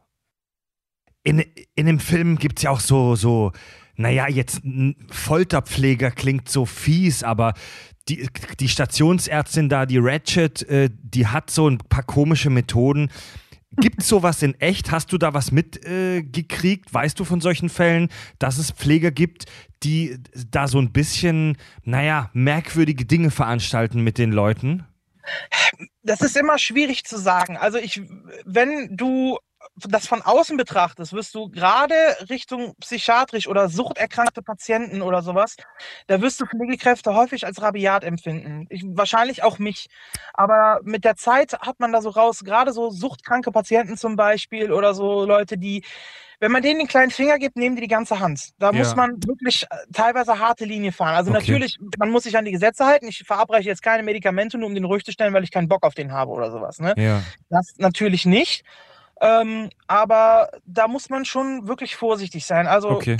wir bei uns, wir fixieren ja auch Patienten ans Bett. Ne? Es gibt diese Fünf-Punkt-Fixierung, ist so das Typische. Das beschreibt eben, dass der Patient an fünf Stellen fixiert ist. Das ist eben Beine, dann ein Bauchgurt und die beiden Hände. Mhm. Das ist so die typische Fixierung bei uns, gerade für suchtkranke Patienten. Was wir häufiger haben, sind so Leute, die sich äh, nach der Kneipentour prügeln und dann eine gegen den Kopf kriegen, eine Hirnblutung haben, dann bei uns liegen und Alkoholiker sind. Die haben dann Entzugserscheinungen, werden bei uns äh, fixiert, die werden teilweise auch richtig äh, aggressiv und so weiter. Und äh, schlagen, kratzen, treten, beißen, spucken, beleidigen, also da fällt alles komplett Boah. runter. Mhm. Ähm, und die wissen auch wirklich genau, wie sie es machen. Also die sind ja eben bei uns, wie gesagt, an den Monitor angeschlossen und dürfen dann eben mit so einer Hirnblutung auch nicht aufstehen. Und äh, ja, die versuchen dann alles, das Ganze zu umgehen. Dann sind die auf einmal ganz brav und lieb und machen alles, was du sagst. Und irgendwann denkst du, okay, die sind einsichtig, ich mache die Fixierung los. Und sobald du aus dem Zimmer raus bist, stehen die auf, laufen im Zimmer rum oder rufen ihre Angehörigen an, die sollen denen eine Wodkaflasche vorbeibringen Mhm. oder sonst was. Und dann wird es natürlich gefährlich. Wenn die einmal aufstehen, dann fangen die an zu schwanken. Wenn die dann nochmal auf den Kopf fallen, dann wird es bis zu lebensgefährlich, Ja. je nachdem. Ne? Also, Weil wir haben auch, auch Leute, die eben so eine Hirnblutung haben, die kriegen häufiger äh, dann auch die Schädeldecke entfernt. Also der ganze Knochen kommt raus. Echt? Das Hirn eben, ja, ja. Das Hirn hat dann eben Platz, sich auszubreiten, weil so eine Schwellung in einem geschlossenen Raum drückt und kann bis zum Tod führen. Das heißt, wir holen denen die Schädeldecke auf einer Seite raus, der Schädelknochen wird rausgeholt, der wird eingefroren und sobald das Hirn wieder abschwillt, wird er wieder reingesetzt. ach du Scheiße. Ja, das heißt, die Kalotte wird entfernt im Prinzip, so nennt man das im Fachbereich. Und wenn die das eben haben und dann versuchen aufzustehen, schwindeln und dann fallen, fallen die quasi aufs, aufs Nack. Also die Haut Ja. liegt noch drüber, ne? Das Ja. ist nicht so, dass das Hirn offen liegt, die Haut ist drüber. Aber der Knochen fehlt eben. Und wenn die dann da äh, einen Schlag gegen bekommen, fallen, sich anstoßen oder sonst was, dann war's das. Dann ist das Feierabend, ja. Ja. Richtig. Und die Einsicht ist eben selten da bei solchen Leuten. Ne? Wow. Äh, lieber Marcel, dann sage ich dir jetzt schon mal vielen, vielen Dank für dieses äh, sauspannende Interview. Dann sage ich auch nochmal schönen Gruß an alle Zuhörer. Und äh, ich bin übrigens 10-Euro-Patrone. Nehmt euch gefälligst ein Beispiel an mir. So. Heftiger Typ. Marcel, ey, vielen Dank. Ich wünsche dir viel Power und äh, viel Spa Spaß auch und viel Kraft äh, bei deiner weiteren Arbeit. Und danke euch auch für die vielen Stunden der Unterhaltung im Nachtdienst. Ne? Yeah. Ja. Mach's gut. Ciao. Alles klar, ciao. Kack- und Sachgeschichten. Boah. Harter Tobak, ey. Das war wie gesagt nur ein kurzer Ausschnitt. Das gesamte Interview in voller Länge, 25 Minuten, werde ich morgen bei Kack und Sach Premium ähm, zu hören ab 3 Dollar. Bei patreon.com, wer uns unterstützt, sagen wir am Ende der Folge nochmal, kann man das sich da komplett anhören. Ich will mal ganz kurz an der Stelle sagen, du hast ihm wahrscheinlich auch schon gesagt, aber danke Marcel. Ja, Riesen, riesengroßes Ja, Dankeschön. vielen, vielen Dank. Und ey, Hut ab. Hut ab Mhm. ohne Scheiß. Krass, krass, krasser, krasser Shit. Ja, Ah, der- ich habe auch immer gesagt, solch, solchen Leuten ich weiß jetzt nicht, was er verdient, aber für die Arbeit, die die da machen, so, ey, Ja. alter Falter, ey. Ey, der, hat, der, hat, der hat uns ja schon ein paar Mal geschrieben. Zum Beispiel hatten nach der Expendables-Folge, als wir kurz über die Fre- Fremdenlegion gesprochen haben, gesprochen haben, hat er uns geschrieben, dass er einen Patienten hatte, der da mal war in der französischen Fremdenlegion und dann jetzt irgendwie einen Schuss weg hat. Und den mussten die zu viert oder zu fünf da fixieren und der wollte Leute, der wollte die Pfleger umbringen, weil er dachte, der ist jetzt im Krieg. Und lauter so eine kranke Scheiße. Man in einem Interview in voller Länge erzählt er noch ein paar ganz krasse äh, Geschichten mit SWAT-Team, mit Pistolen und Schüssen und so weiter. Ähm, also das Interview lohnt sich auf jeden Fall, sich das mal anzuhören. Ey. Äh, zu dem, was er kurz gesagt hat, weil er meinte, dass es halt, äh, klar, er hat ja nur den Einblick in, in, in das deutsche Treatment, wie sowas Mhm. dann behandelt oder, oder halt auch therapiert wird, Mhm. ja dann in dem Sinne. Was heißt in dem Sinne, dann halt wirklich therapiert wird. Ähm, der, ich hatte ein Interview gelesen mit dem, äh, vom, vom Buchautor, der ja auch aus erster Hand ja geschrieben hat, und er meinte dann halt auch so, äh, in den 60er Jahren war das wohl, was du ähm, in der Zeit, wo er es geschrieben war, 59 hat er die Idee gehabt, 62 kam das Buch auf den Markt. Ähm, was du in dem Buch halt liest und was du in dem Film auch siehst, das soll wohl in den 60ern so das wirklich so gang und gäbe gewesen sein. Noch dazu halt so die Zeit der sexuellen Unterdrückung zum Beispiel auch. Deswegen hat er den Billy damit reingenommen und solche, äh, äh, und diese ganzen Figuren. Das halt wirklich, weil im Laufe der Geschichte und des Buches kommt ja eigentlich raus, dass die Leute ja, viele von denen freiwillig da drin sind. Aber waren die 60er nicht so Free Love und wir bumsen alle ohne Kondom? Nee, ja, aber das, Ja. aber das Ding ist halt, wenn du einen an der Marmel hattest, dann wurdest du äh, und dich dort hast einliefern lassen oder selber eingeliefert wurdest, dann bist du größtenteils halt wirklich, und da gibt es richtig Reportings darüber, das wirklich mit schnellen Google-Search, guckt euch das mal an, da gibt es echt interessante Interviews zu, wo Leute wirklich darüber berichten, wie das in solchen Anstalten damals in Amerika wohlgemerkt abging. Tobi- halt wirklich von solchen Sachen wie Erniedrigung, Ja. Demütigung ganz krass, also dass auch Leute irgendwie nackt in den Flur gestellt wurden und alle die jetzt auslachen sollten, wie sie sich verhalten und weniger im Prinzip eigentlich äh, eine Heilung oder eine Therapie erfolgte, als einfach nur niedermachen und wirklich einen Pillen verabreichen, um die Leute ruhig zu stellen, um sie aus der Gänsefüßchen normalen Bevölkerung, Ja. um die von denen so weit wie möglich fernzuhalten, mit allen Mitteln und Wegen. Das siehst du ja auch im Film. Bestrafung war gang und gäbe. Solche Sachen wie Ja. Elektroschocks oder halt die Lobotomie, um sie dann dazu? komplett auszuschalten. Tobi, du warst, du bist ein bisschen ruhig heute. Ja, bist ich du in weiß Gedanken? nicht. Bist ja, du in Gedanken? Ich, ja, ich bin die ganze Zeit Ähm, in Gedanken des Themas so ein bisschen. Du, du hast dich ja so ein bisschen mit dem, mit dem, mit Ist dem, dir mit, zu düster? mit dem Real, mit dem Real-Life-Aspekt dieses ganzen Themas auseinandergesetzt. ja. Ist, da, ist das, glaubst du, dass es re realistisch, was wir da in dem Film sehen? Ähm, da muss man ganz klar zwei Dinge unterscheiden. Das ist einmal ähm, also deutsches System, was man hier, was wir ja gerade auch schon von Marcel gehört haben, und das amerikanische System und vor allem eben 2018 und, und äh, 1959. Ne? Das sind schon mit ganz gravierende Unterschiede ähm, in den Therapieformen, in den aktuellen, wo ich mir das angeschaut, äh, oder das habe ich mir angeschaut, die Unterschiede zwischen Deutschland und Amerika, die sind prinzipiell Cool. ähnlich, die Strukturen, ähm, wie das so läuft in, in, in Kliniken. Es gibt wahrscheinlich eine Menge Ausnahmen, weil es sehr viele Privatkliniken in Amerika gibt. Gibt es hier auch, aber da noch sehr viel mehr. Ähm, nur das Bild äh, der, der, der, der, grausamen Folterpflegerin ähm, ist vor allem eher der Zeit geschuldet als äh, äh, dem Länderunterschied. Ähm, was Richard gerade schon erzählt hat, also ich habe auch so ein paar Fallbeispiele gelesen. Mhm. Ähm, da sind wirklich richtig kranke Dinge passiert. Ähm, das kennen wir im Prinzip aus jedem äh, ähm, Gefängnisroman von Stephen King, nur in einer Klinik. Also so muss man sich das vorstellen. Also Shawshank Redemption in einer Klinik in Weiß oder halt eben einer Flug übers Kuckucksnest. Ähm, das ging schon so in die Richtung, auch wenn weniger von ähm, äh, ich, ich nenne es mal von so, von so herrschenden äh, äh, Pflegern berichtet wurde, als eben von diesen Bestrafungsmaßnahmen. Die sehen wir in dem Film ja nicht so gravierend, zumindest nicht äh, in, in Sachen Demütigung, sondern äh, da ist es ja mehr so ein, äh, wenn man sich die Gruppentherapiesitzungen anschaut, wo sie dann immer so lange nachbohrt, bis die Leute halt zusammenbrechen. Das ist an der Stelle ja nicht wirklich eine Bestrafung, sondern ein von, von, von Grund auf unterdrücken bzw. klein halten. Sie arbeitet ja relativ wenig mit Bestrafung, sondern eher mit sie sorgt dafür, dass es gar nicht passiert. Ja, mit, so mit das. Ding. Ja. Also sie hält die Leute halt mega, megamäßig klein. Hast ja, genau, aber die arbeitet halt präventiv, ne? So, ja. Du hast, du hast auch die, diese Beispiele online phasenweise gelesen, die sind hammer. ja, ich habe das bei äh, Zeit wer oder das- so, habe ich so einen Ey, Artikel die drüber sind, gelesen. Die Ja. sind hammermäßig gruselig phasenweise, wenn du das so Ja. liest, wie Leute darüber halt erzählen, die auch darin gearbeitet haben, was da wirklich so abging. Ja. Nicht cool. Also die ganzen- menschenunwürdig aus heutiger Sicht. Ja, also die ganzen Geschichten, die man so aus Horrorfilmen kennt, aus äh, ähm, äh, Anstalten, der, man kann sagen, das ist so seit bestimmt 20, 30 Jahren nicht mehr der Fall, war aber sehr lange so. Äh, wir haben das Thema ja schon ein paar Mal gehabt, was, was psychiatrische An äh, Behandlungen angeht, dass das ein sehr, sehr junges wissenschaftliches Feld ist. Sehr jung, das ähm, hat erst zur vorletzten Jahrhundertwende angefangen.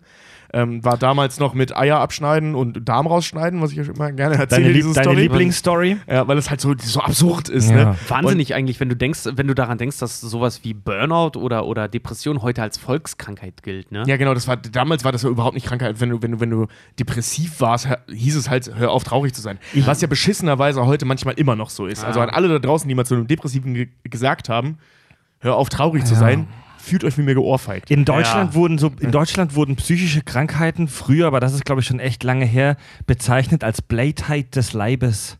Ja, ja. Was? Blödheit des Leibes. Ach, Blöd- Blödheit des Blödheit Leibes, des ja. Leibes. Ey, dazu- als ich, ey, das hat mir, glaube ich, Farb erzählt, als ich das zum ersten Mal, ich weiß, es ist makaber, aber ich bin zusammengebrochen vor Lachen, als ich das gehört habe. Das ist so, das ist so makaber, man. Blödheit des Leibes. Ich habe mich so ein bisschen äh, mit der juristischen Seite, mit Hilfe von unserem Hörer Torben Hicks, ähm, auseinandergesetzt, was so ähm, oh. Zwangseinlieferungen und so weiter ähm, angeht. Liebe Grüße Und- an Torben.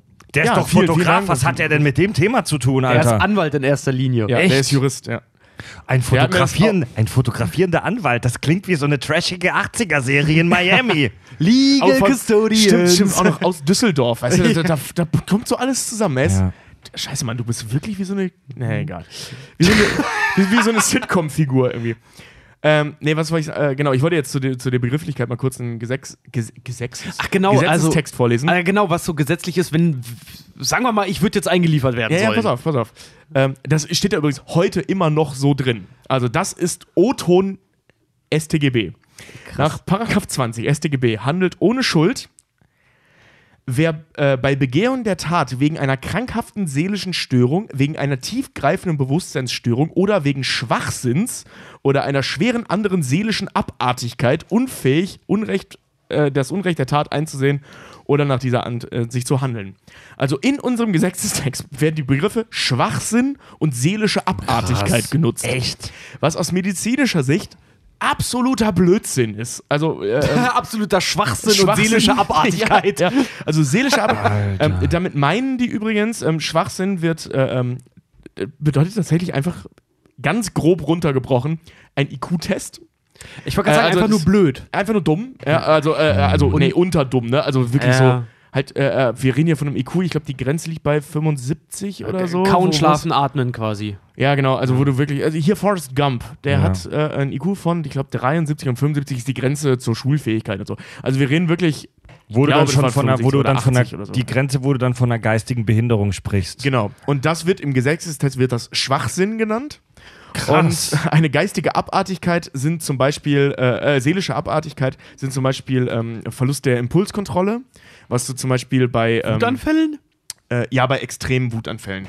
Also jetzt nicht, nicht äh, ähm, einzelne Wutanfälle, sondern wenn du dazu neigst, ähm, das, sind, das, geht von, das geht los bei Psychopathen bis hin zu Leuten mit geistigen Behinderungen, die nicht in der Lage sind, ihre Impulse zu kontrollieren. Ah, Aber okay. zum Beispiel auch eben krankhaft äh, äh, jähzornige Menschen und sowas. Also einfach Menschen, die ein Probleme bei der Impulskontrolle haben. Ähm, oder äh, Suchtis.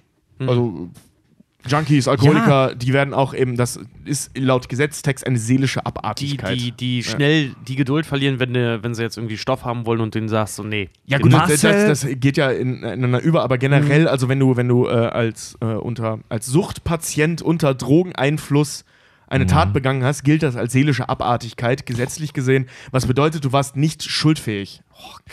Das Aber dieser Begriff ist einfach so, der ist einfach so ey, schwach, also ja, schwachsinnig. Ja. Das ist einfach wirklich, Ja. bitte, liebe Gesetzestexter, formuliert das medizinisch ein wenig besser. Weil, ähm, also das habe ich auch gelesen, das hat äh, Torben mir auch erzählt, also kurz nachdem ich das gelesen hatte, ähm, das ist auch für die ganzen Gutachter echt nicht leicht, Mhm. weil weder Schwachsinn noch seelische Abartigkeit medizinische Begriffe sind. Und ein medizinisches Mhm. Was Gutachten Scheiß, nach so einem Gesetzestext zu schreiben, ist halt echt schwierig. Sprich, wir, wir, wir, wir versuchen ein Smartphone zu bedienen mit einer Anleitung von 1980, in der Genau, steht, genau, drücke ja. die Aufnahmetaste. Ja, genau, genau. genau. so musst du dir das vorstellen. Und der wird halt aus irgendwelchen Gründen nicht geändert, weil man ja eigentlich ziemlich ungern die Gesetzestexte ändert, was ich verstehen kann. Ähm, nur da sollte man über die Formulierung wirklich mal Ja, nachdenken. Blade halt Ja, des Leibes halt. Ja, ja weil das das halt einfach Nonsens ist. Also es ist medizinischer Nonsens. Ist vor allen Dingen auch mega, mega, also jetzt mal ganz davon abgesehen, auch ja, dass es einfach mal direkt falsch ist, vor allen Dingen auch mega, mega beleidigend. So, Okay, mal, ja, aus heutiger Sicht, ne, als er damals geschrieben wurde, wahrscheinlich Ja, nicht, klar, aber, aber, äh, Lasst uns, heute, lasst wie, uns wie mit Menschen dieser Formulierung werden gleich. Lass ne? uns mit dieser Formulierung nicht zu viel Zeit verlieren.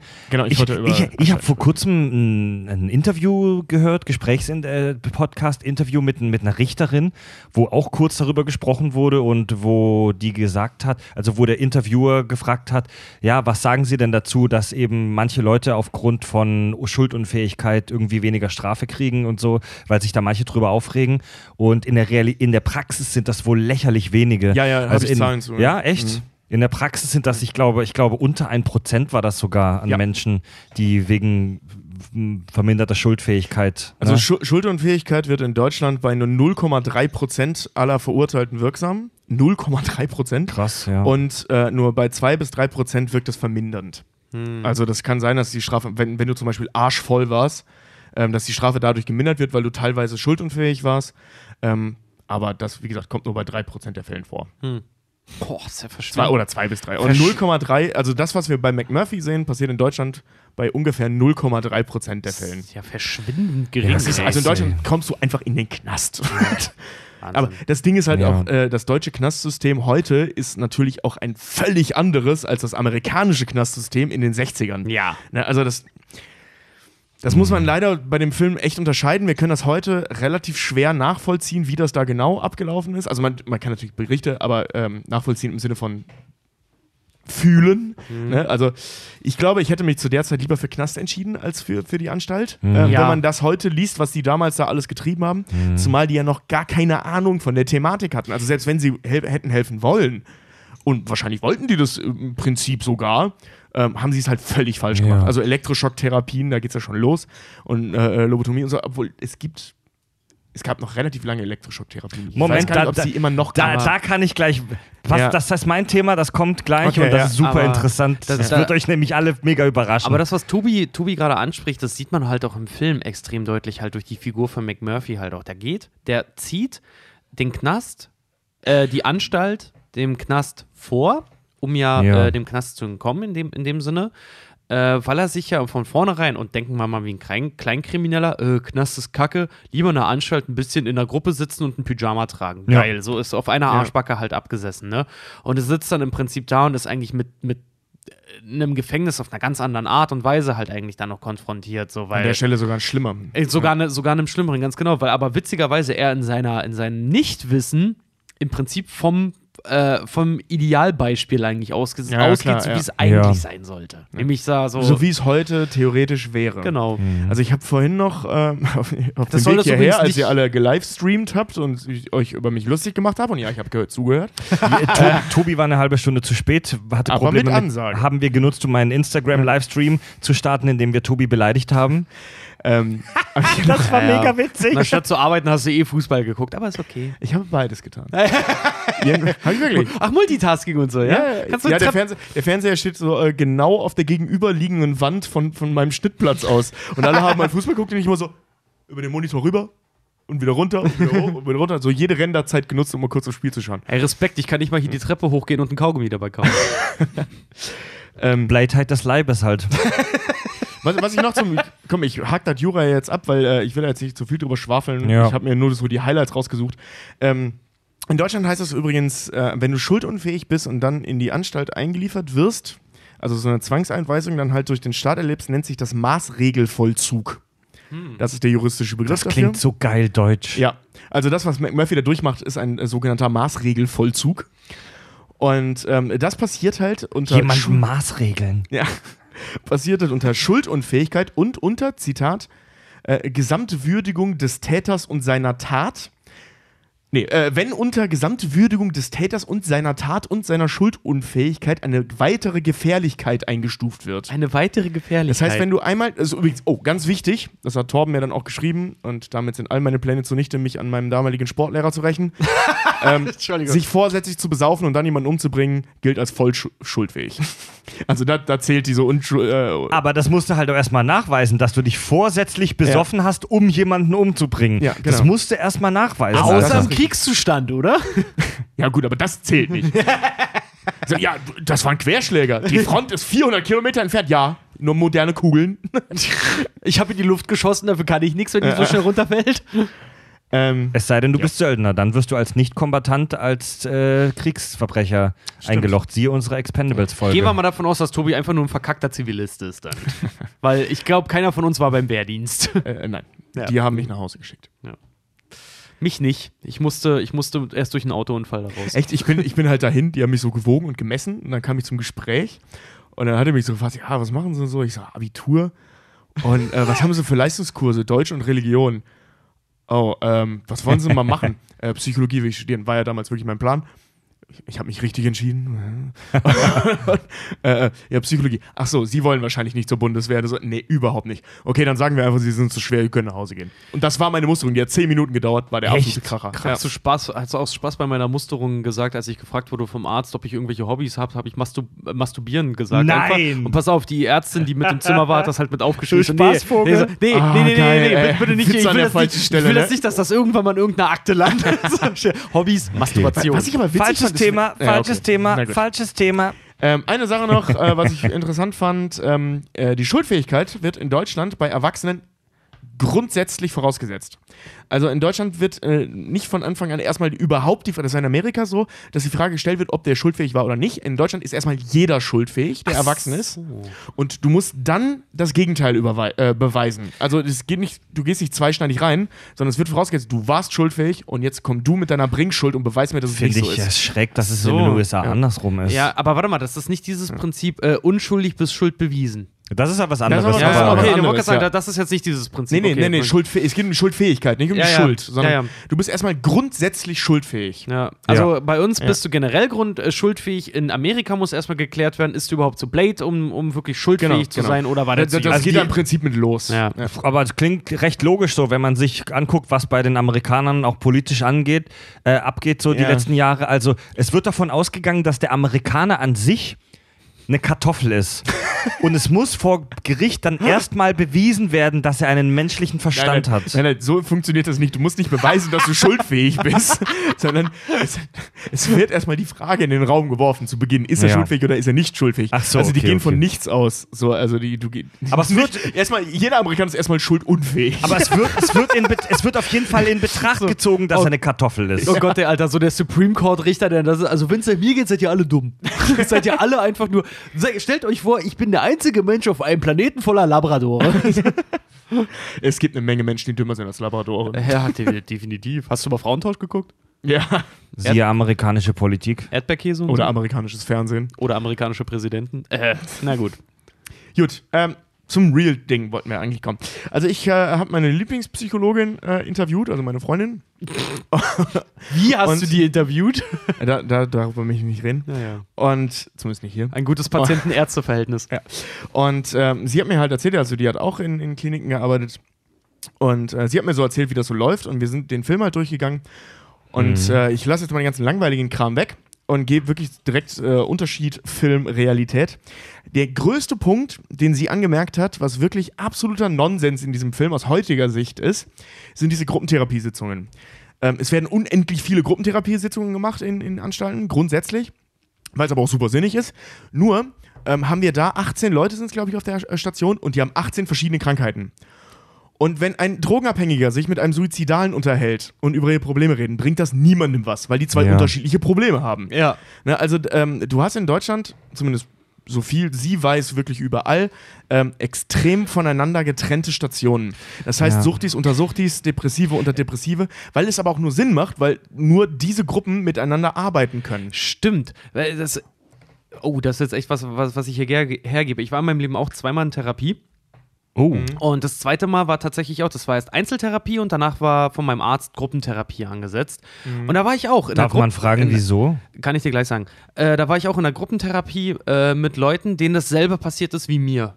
Und zwar Ja, die, ja. die zweite Therapie war, also das erste, erste war, weil ich, weil ich äh, ganz, ganz lange, ganz, ganz übel ähm, unter Schlaflosigkeit litt. Da habe ich mich selber, selber eingewiesen, weil, äh, weil das wirklich schon so ein Sekundenschlaf endete, dass ich wirklich bin weggenickt und bin plötzlich wieder, also in der Schule Ja. weggenickt und bin zu Hause wieder wach geworden. So, das war ganz komisch.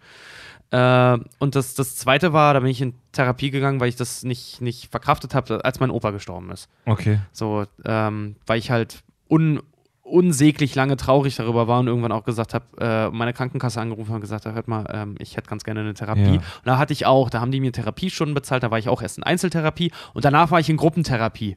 Äh, und habe mich da auch mit Leuten unterhalten, die halt auch einen geliebten Menschen verloren haben. Also das, das, Hat kann, das ich, das kann ich nur bestätigen. Hat dir das geholfen? Das hat mir sehr geholfen, weil ich da in der Therapie gemerkt habe, äh, meine Probleme oder das Problem, das ich habe, ist ein Scheißdreck im Vergleich zu dem, womit andere zum Beispiel teilweise umgehen müssen. Nee, wurde, wirklich. dir, ähm, wurde dir ein Stück von deinem Darm entfernt? nee, ich habe keinen kleinen Zehen mehr, aber das ist eine andere Geschichte. Ähm, ja. Was, äh, ähm, also vielen Dank für den privaten Exkurs. Gerne. Danke. Die berühren sich gerade. Das war Äh, schön. Genau, Ja. also zum Thema äh, Aufteilung in den Stationen. Ähm, Suchtpatienten werden äh, sogar nach Süchten sortiert, weil ein Heroinabhängiger einem Alkoholiker auch nicht erzählen kann, wie seine Probleme funktionieren. krass. Also das ist wirklich, die, wirklich extrem penibel, Das- weil das es aber auch hat, nur ähm, Sinn macht. Hast recht, Das in dem, hat in dem Punkt ist es Marcel mega auch- dumm, ne? Das Ja. hat Marcel in, dem, in der ungeschnittenen Version des, ähm, des Interviews zu hören bei Kack und Sach Premium auch, hat- auch erzählt. Ähm, Uh, Moment, eingetragene Marke. Und äh, da meinte er halt auch, dass es nicht so leicht ist wegen ärztlicher Schweigepflicht und Mhm. äh, Diskretion und so, dass du in einem riesen Raum sitzt und alle da einfach mal loslabern. Ja, also Oh, so stimmt. funktioniert das nicht. Und Ähm, wie ist das heute mit dem DSVGO? Oh, das wird doch viel anstrengender jetzt Ja, wahrscheinlich. Ähm, was halt auch so ein Ding ist bei, bei diesen Gruppentherapien, ähm, wir sehen in dem Film ja hauptsächlich, äh, dass die Ratchet die persönlich, also so nach persönlichen Dingen ausfragt, da die ihre Geschichten erzählen müssen und dann rumzuheulen und so weiter. Ähm, das ist tatsächlich in so Gruppentherapien auch üblich, dass die Leute Fallbeispiele aus ihrem Leben erzählen. Allerdings ist das so grob überschlagen eine von 50 Sitzungen. Normalerweise gehst du da sehr zielorientiert dran. Also man, man setzt sich so ein Thema, über das man spricht.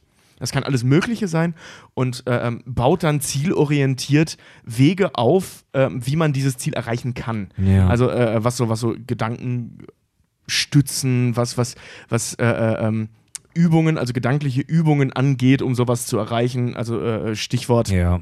ähm, der ist das kognitive äh, Umstrukturierung und solche Dinge. Ähm, so, sowas macht man halt. Aber da. so, so als erzählerisches Mittel in so einem Film ist es ja perfekt, dass die Leute kleine Stories aus Gesund ja, klar, klar. Junge Ja, ja. Nina, ey. Gesundheit, Nina. Jetzt hab ich mich Ich erschreckt. glaube, ich, ich, glaub, ich muss Nina auch einweisen.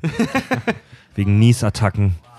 Ähm, was wollte ich sagen? Ja, natürlich, als Drehbuchautor willst du, dass die Leute da in ihren, in ihren äh, Sitzungen eine Geschichte aus ihrem Leben erzählen, damit du die Figur besser kennenlernst. Genau. Ähm, was es dann halt auch noch gibt, und das ist eben der Maßregelvollzug, äh, ist halt die Forensik, also die forensische Abteilung in solchen Nervenheilanstalten. Ähm, die haben keine Berührungspunkte mit den anderen Patienten. Also ein McMurphy hätte kein, Abs also das wäre völlig undenkbar in Deutschland, dass der in Ja. der Gruppentherapiesitzung mit anderen Patienten sitzt, die nicht auch in der Forensik sitzen. Ja. Forensik?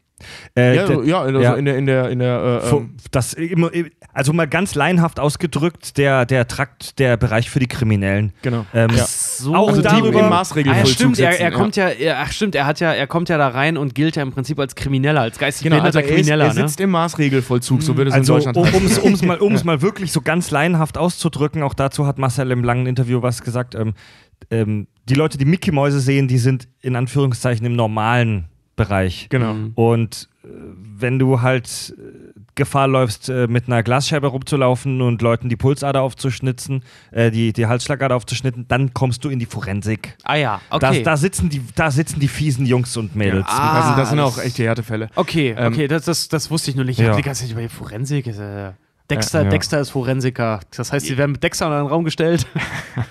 Das willst du aber auch nicht. nee, mal. Vor allem nicht als Straftäter. Da, Ja. da, da, ich weiß nicht, ob Einkacken eine Therapiemethode ist. Ähm, vor Angst einscheißen. Ich, ganz kurz, weil man das Wort halt auch oft hört und viele wissen es nicht. Ich lese mal kurz, ich zitiere mal kurz aus Wikipedia. Forensik ist ein Sammelbegriff für wissenschaftliche und technische Arbeitsgebiete, in denen kriminelle Handlungen untersucht werden. Also Forensik heißt auf gut Deutsch, es hat irgendwas mit Kriminalität zu tun. Du hast vergessen, systematisch untersucht werden. Das- Systematisch Das finde ich wichtig. Werden. Okay. Ähm, ja, die geschlossenen Anstalten, wie wir sie ja auch im Film haben, das ist im Prinzip eine geschlossene Anstalt, auch wenn die äh, theoretisch, also eigentlich müsste es so sein, dass die raus dürfen, zumindest die, die sich freiwillig eingeliefert haben, aber das ist ja jetzt aufgrund der Ratchet Ja. nicht so. Mhm. Es wird da ja auch irgendwie mal so kurz angeschnitten. Ähm, geschlossene Anstalten, da passiert in Deutschland praktisch nichts hinter verschlossenen Türen. Weil du mittlerweile ähm, ein- einfach aus, aus ganz pragmatischen Gründen, wie zum Beispiel das Krankenkassensystem, ähm, transparent sein muss. Also, was zum Beispiel äh, super aus mehreren Gründen super schwachsinnig ist, ist dieses dauerhafte Sediertsein, was sie in dem Film ja äh, ähm, so anteasen, dass sie ständig halt irgendwelche Pillen nehmen müssen. Ähm, das ist aus mehreren Gründen sinnfrei. Aus Punkt 1, das kann man nicht heimlich machen, weil, das, weil jede Tablette, wirklich jedes scheiß Aspirin aufgeschrieben werden muss, ähm, weil das halt über, über die Krankenkassen halt eben läuft. Und zweitens, äh, sedierte Patienten zu therapieren, ist halt sinnfrei. So, weil, also es macht halt keinen Sinn, unter Drogen stehende Leute versuchen zu therapieren. Weil du kommst ja an die nicht ran. Die sehen im Prinzip die Welt, wenn du so Psychopharmaka schluckst, wie so durch so eine Wolke, wie Ja. durch so ein Kissen. Ja, Und, äh, aber also da, wie gesagt, da lehne ich mich jetzt als äh, interessierter Laie aus dem Fenster, aber ich meine, es gibt halt auch Fälle, wo Leute schon leichte Psychopharmaka brauchen, damit man überhaupt an die rankommt. Äh, Ja, aber du musst ja unterscheiden zwischen Sedierung und, und äh, äh, wie zum Beispiel ja, Antidepressiva okay, und Und in den ähnliches. ne? 60ern in den, in den Ja. Staaten, glaube ich, wurden die Leute eher wirklich hardcore sediert, damit die einfach die Fresse Genau, halten, weil die die noch keine bleiben, Planung ja. haben. Klar, wenn, wenn du nur noch rumläufst wie in Watte und eine Kartoffel bist, dann Genau. Weil sonst wäre der finale Schnitt, äh, Schritt ja keine Lobotomie gewesen. Also es gibt natürlich äh, Fälle oder beziehungsweise auch Krankheitsbilder oder Störungsbilder, ähm, bei denen Psychopharmaka vor der Therapie auch schon eingesetzt werden, damit die Therapie überhaupt möglich ist. Ähm, das ist gar keine Frage. Es gibt auch Patienten, die sediert werden, allerdings Punkt 1 nicht permanent, weil da kannst du ihn umbringen. Also es macht auch keinen Unterschied, jetzt wenn du den ganzen Tag betäubt in der Ecke rumliegst. äh, Weil du kriegst genauso viel mit. Und Punkt 2, ähm, gibt es halt keine Möglichkeit, dann diesen Menschen zu behandeln weil er einfach betäubt ist. Ne? Also, ja. ja. Und ähm, das ist halt wirklich nur in absoluten Härtefällen der Fall. Also wie zum Beispiel jetzt, wenn du in der Forensik so einen so einen- so einen Charles Manson da sitzen hast, der dann anfängt, die ganzen Leute anzustacheln, um noch mehr Leute umzubringen, aus Ja. dem Knast raus, Ja. den sollte man vielleicht sedieren. Ja. Obwohl, ja, nee, eigentlich auch nicht, weil der ist ja nicht handgreiflich geworden. Ne? Den Mhm. sperrst du einfach weg. Kommunikationsmittel halt einfach abschneiden. Aber sagen wir mal, Ja, er genau, ist dann ja. extrem, was sagen wir mal, er, er hat einen, er hat einen Pfleger pff, die Achillessehne durchgeschnitten, dann vielleicht. Oder hat das wieder nee, Kommunikationsmittel abschneiden klingt so, als willst du ihm die Zunge rausreißen. Ja, auch das hat man in den 60ern wahrscheinlich gemacht. Nee, aber äh, auch dann musst du ihn nicht sedieren, weil dann kannst du ihn fixieren. Weißt du, Ja. es ist so, es gibt eigentlich relativ wenig Grund, jemanden dauerhaft zu sedieren. Eigentlich gibt es gar keinen Grund, weil zur Not fixierst du den oder sperrst ihn halt in, in Einzelhaft. Ja. So, ne? Also, Aber halt so. ist auch viel zu teuer. Ja, aber in den 60ern, wie gesagt, in den Staaten, ne, Weg des geringsten Widerstandes, Spritze im Arm, Hals, Maul und wenn du, äh, wenn es dir danach immer noch nicht besser geht, oder was heißt besser geht, dann.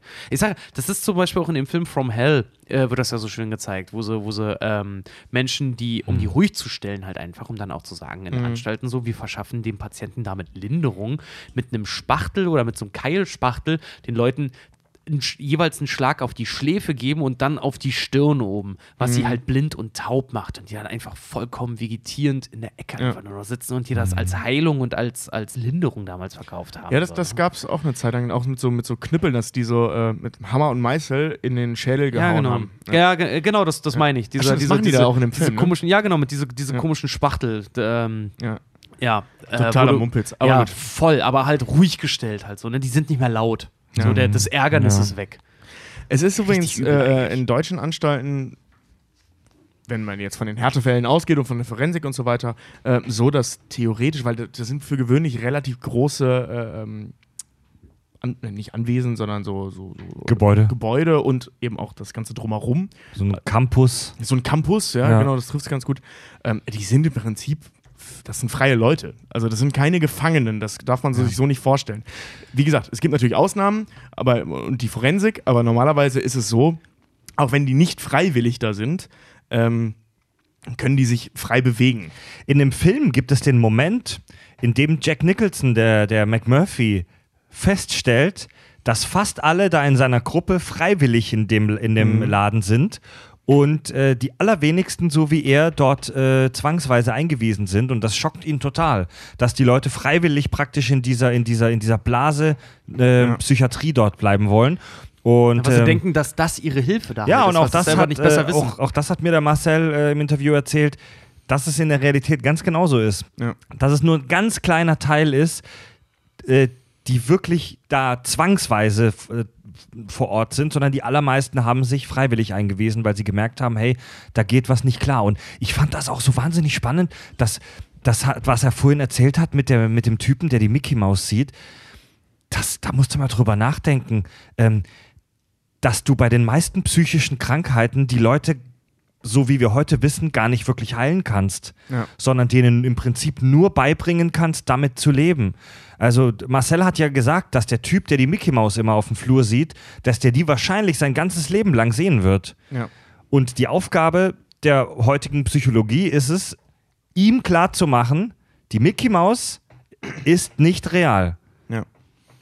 Ja. Ja, und wie er, Er halt wird, damit sie, umgehen er wird, kann. er wird ja. sie vermutlich sein ganzes Leben oder noch sehr lange sehen, aber er muss damit umgehen. Äh, schöne, schöne Filmempfehlung an der Stelle. A Beautiful Mind äh, Mhm. ähm, trifft genau diese Thematik. Ist ja auch basierend auf einer wahren Geschichte. Das ist halt eben genauso. Der sieht auch diese Leute bis zum Ende seines Lebens. Neville Flash. Ja. Professor Flash, Ja. ja. Oder? Nee, Nash? Professor Nash. Nash, ja.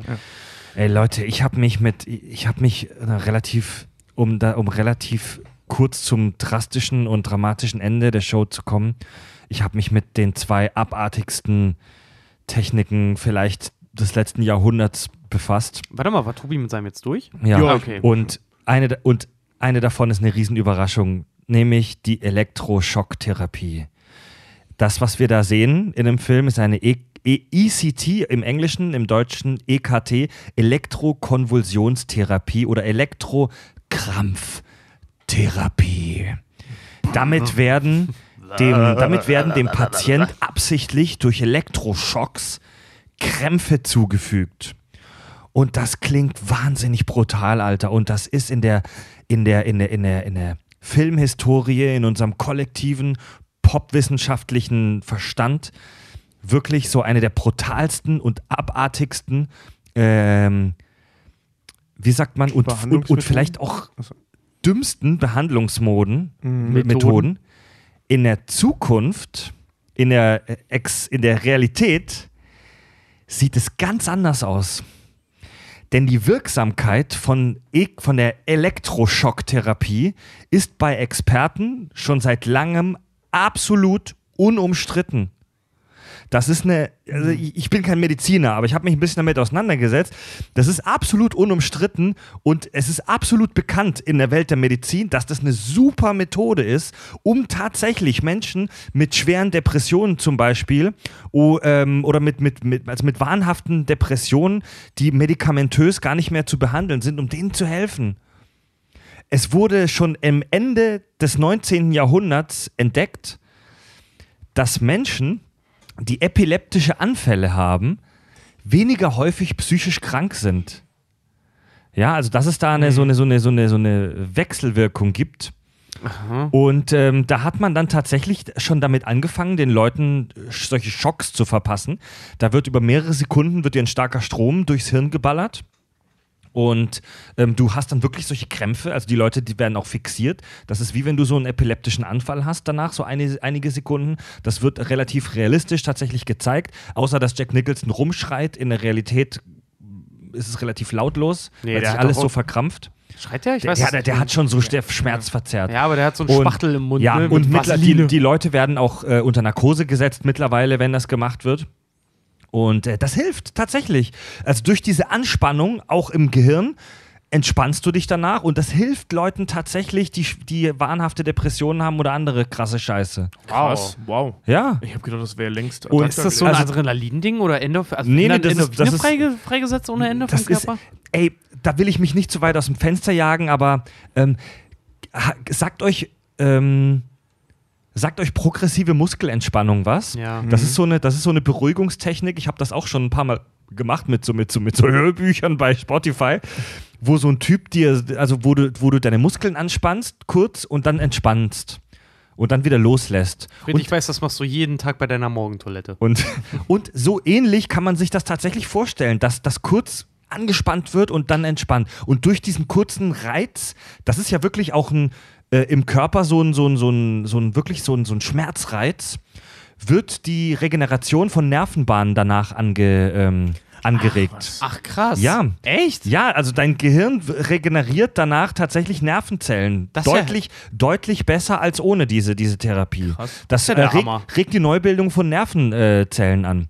Es gibt Nebenwirkungen, wie zum Beispiel Gedächtnisverlust, der allerdings nach wenigen Stunden bis maximal wenigen Tagen weg ist. Ähm, es gibt eine Mortalitätsrate, also eine Anzahl von Menschen, einen Prozentsatz von Menschen, die dabei sterben. Der liegt bei 1 zu 50.000 bis 1 zu 100.000. Das entspricht der Todesrate von, von einem Zahnziehen beim Zahnarzt. Die Dass unter- der Schock dich dann umbringt. Nee, bei Narkose, also wenn du unter Narkose einen Zahn so, gezogen okay, kriegst. ja. Also, also man, darf diese, man darf diese Therapie nicht, unter, nicht unterschätzen. Das wird schon ernst gehandhabt vom, vom Gesetz. Also da musst du wirklich einiges unterschreiben, dass du diese, dich dieser Therapie unterziehst. werden Tätowierer wahrscheinlich Und auch, das das, wird auch nur bei harten Fällen gemacht. Also bei Leuten, wo echt Medikamente nichts mehr bringen, wird Mhm. das gemacht. Aber es ist absolut äh, unumstritten und bewiesen mit ganz vielen Studien, dass das eine echt gute Therapieform ist, die auch die, was die richtig viel bringt. Krass. Also die, das wird in den Medien tatsächlich völlig falsch dargestellt. Ja. Krass. Gut, in den 60ern hätte ich trotzdem das nicht gerne über mich ergehen lassen wollen. Wenn du eine, wenn du eine Narkose kriegst, ist alles cool. Aber das ist ja, vor auch allem, mittlerweile vor allem ist in dem Film ja. machen sie es ja auch als Bestrafung. Die grad- halten das ja ziemlich Ja. lange da dran. Ich wollte gerade sagen, vor allen Dingen, heute ist es eine Thera also heute ist es, ist es therapeutisch, ist wahrscheinlich auch optimiert und perfektioniert und alles cool. Äh, damals und wie du es halt auch in dem Film siehst, dann in den 60ern, ich, wenn das Ding jetzt Überspannung hat, was auch immer, und dann halt volle Möhre da Power gegeben wird, ich glaube, dann ist das schon ziemlich ja, hart. wer weiß, keine Ahnung, aber. Aber es ist vielleicht auch wieder nur meine blöde Fantasie jetzt. Ja, ne? das kann wirklich sein, weil das klingt halt wirklich martialisch, Leuten Elektroschocks geben. Das klingt super brutal, Vor allem Mann. direkt ins Gehirn. Ja. ja. Leute, okay, dann kommen wir mal zur Lobotomie.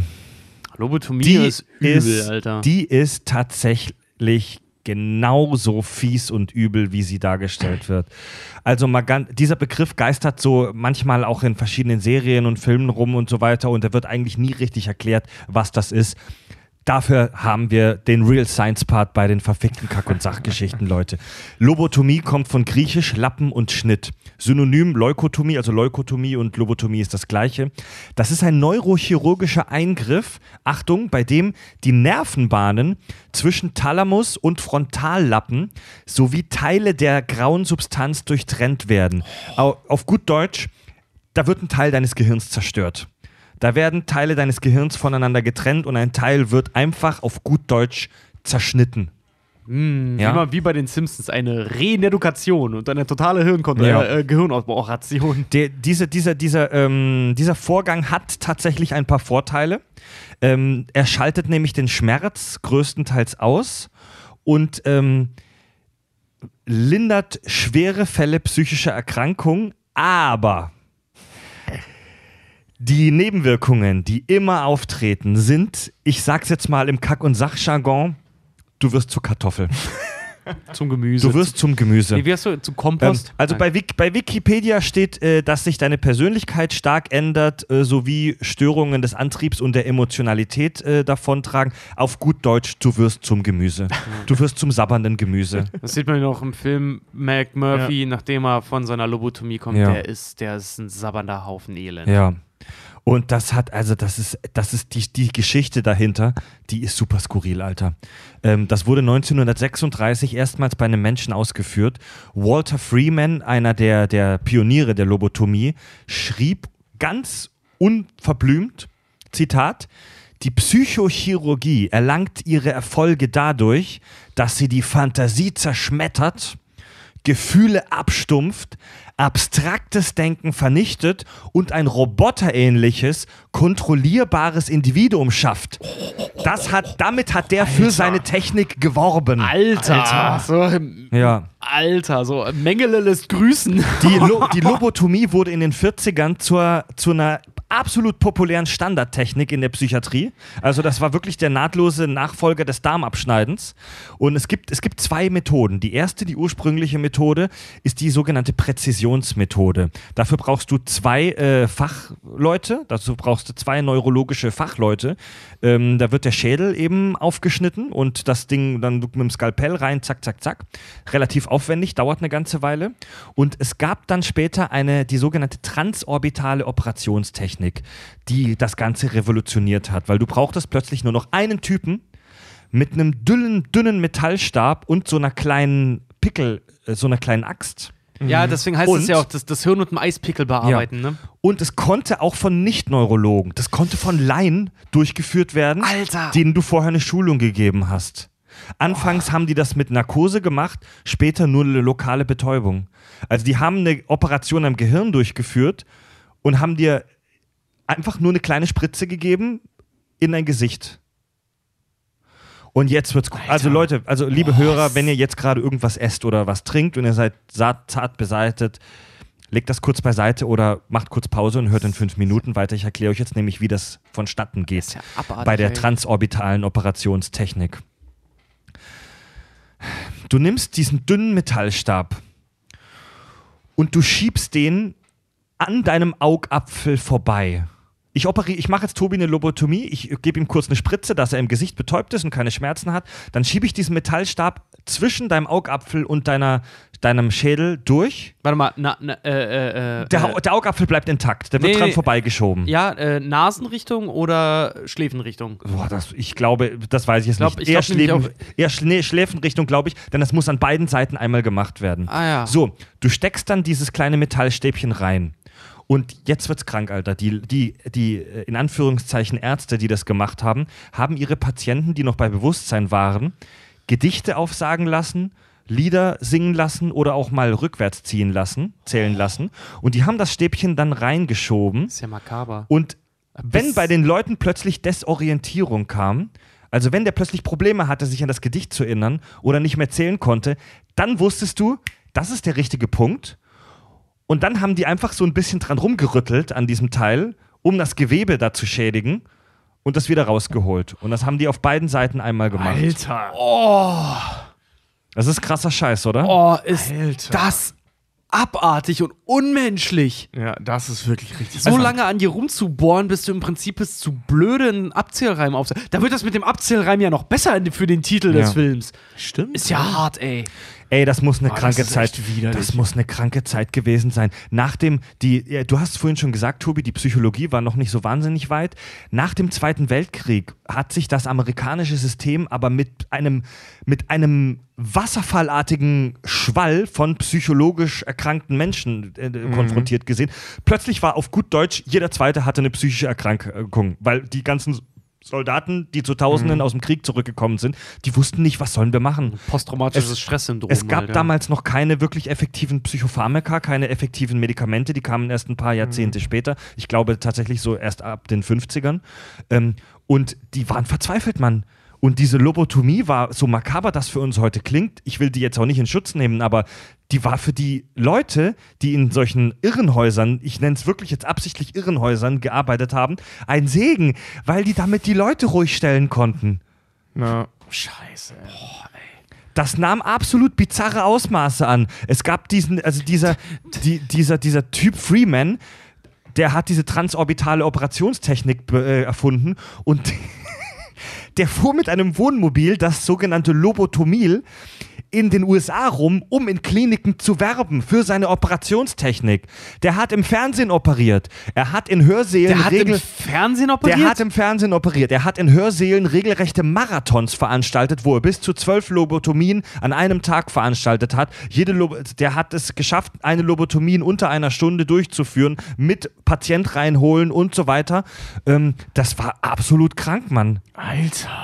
Man, schätzt, man schätzt, dass er bis zu seiner Pensionierung ähm, fast 4000 Patienten operiert hat und zum Gemüse gemacht hat. Wahnsinn. Das ist ja. Das ist ja unmenschlich, John Alter. F. John F. Kennedy, den wir hat- alle kennen, der der hat- Ex, Ex-US-Präsident, seine Schwester Rosemary Kennedy litt, so vermutet man heute, unter einer leichten äh, geistigen Behinderung. Der Befund ist bis heute aber stark äh, umstritten. Die hat auch eine Lobotomie gekriegt. Ihr, ihr scheiß Dad, der Begründer des, äh, des ähm, Kennedy-Clans, Joseph Kennedy, hat seine scheiß Tochter in ein Irrenhaus geschickt und ihr eine Stange ins Gehirn äh, ballern lassen. Ihr Le restliches Leben war sie sabberndes Gemüse inkontinent in diesem Irrenhaus und er, ihr Vater Joseph Kennedy, wurde, wenn man ihn auf sie angesprochen hat, immer mega sauer und hat dich des Hauses verwiesen. Wahnsinn. Ja. Wahnsinn, ey. Wurde Was zu der, abartig zu der kranke- Zeit. Der hat, der, der, weißt du, da sagt man, der tiefste Kreis der Hölle ist für Verräter reserviert. Ne? ja, dieses Wort Lobotomie wird gerne so in Filmen und Serien einfach mal so dahin geworfen. Jetzt kennt ihr den Hintergrund, Leute. Ja, ey. Das äh, wurde bis in die frühen 60er noch gemacht, als der Roman Einer flog übers Kuckucksnest rauskam, 62, ähm, war das schon eher am Abflauen, aber das wurde da tatsächlich noch durchgeführt. Und das Es- ist ja auch wirklich die, die, im, im Film als auch im Buch ja die letzte Möglichkeit, wirklich um den dann, um den. Störenfried, vor allem, damit kannst du ja auch voll Schindluder treiben. Es wird ja dann genutzt, Machen um im geistig, Film, ja. genau, und im Buch ja auch, um einen geistig gesunden Menschen, der einfach nur aus der Reihe tanzt und ungemütlich ist, vollkommen ruhig zu, also vollkommen eigentlich, eigentlich zu töten. Ja. Ja, ja. Ähm, ja, also ich will dazu, eigentlich will ich dazu nur noch eins sagen. Man schätzt, dass weltweit bis heute ähm, fast eine Million Menschen lobotomiert wurden. Die meisten davon, Überraschungen in den USA, aber auch in anderen Teilen der Welt, auch bei uns in Europa wurde das gemacht. Aber es war lang nicht so ähm, populär wie in den USA. Und es gibt bis heute, es gibt bis heute keine Studien, keine empirischen Belege dafür, dass es auch irgendwie wirksam ist. Also, Naja, naja, es ist schon wirksam. es ist schon Ja, wirksam, aber- wenn dein Ziel ist, den, wie, das, das hast du gerade schön gesagt, Richard, den Störenfried deaktivieren. Das ist eigentlich das Ziel. Ja. Aber es gibt keine empirischen Belege bis heute, dass es psychische Krankheiten auch nur irgendwie positiv beeinflusst.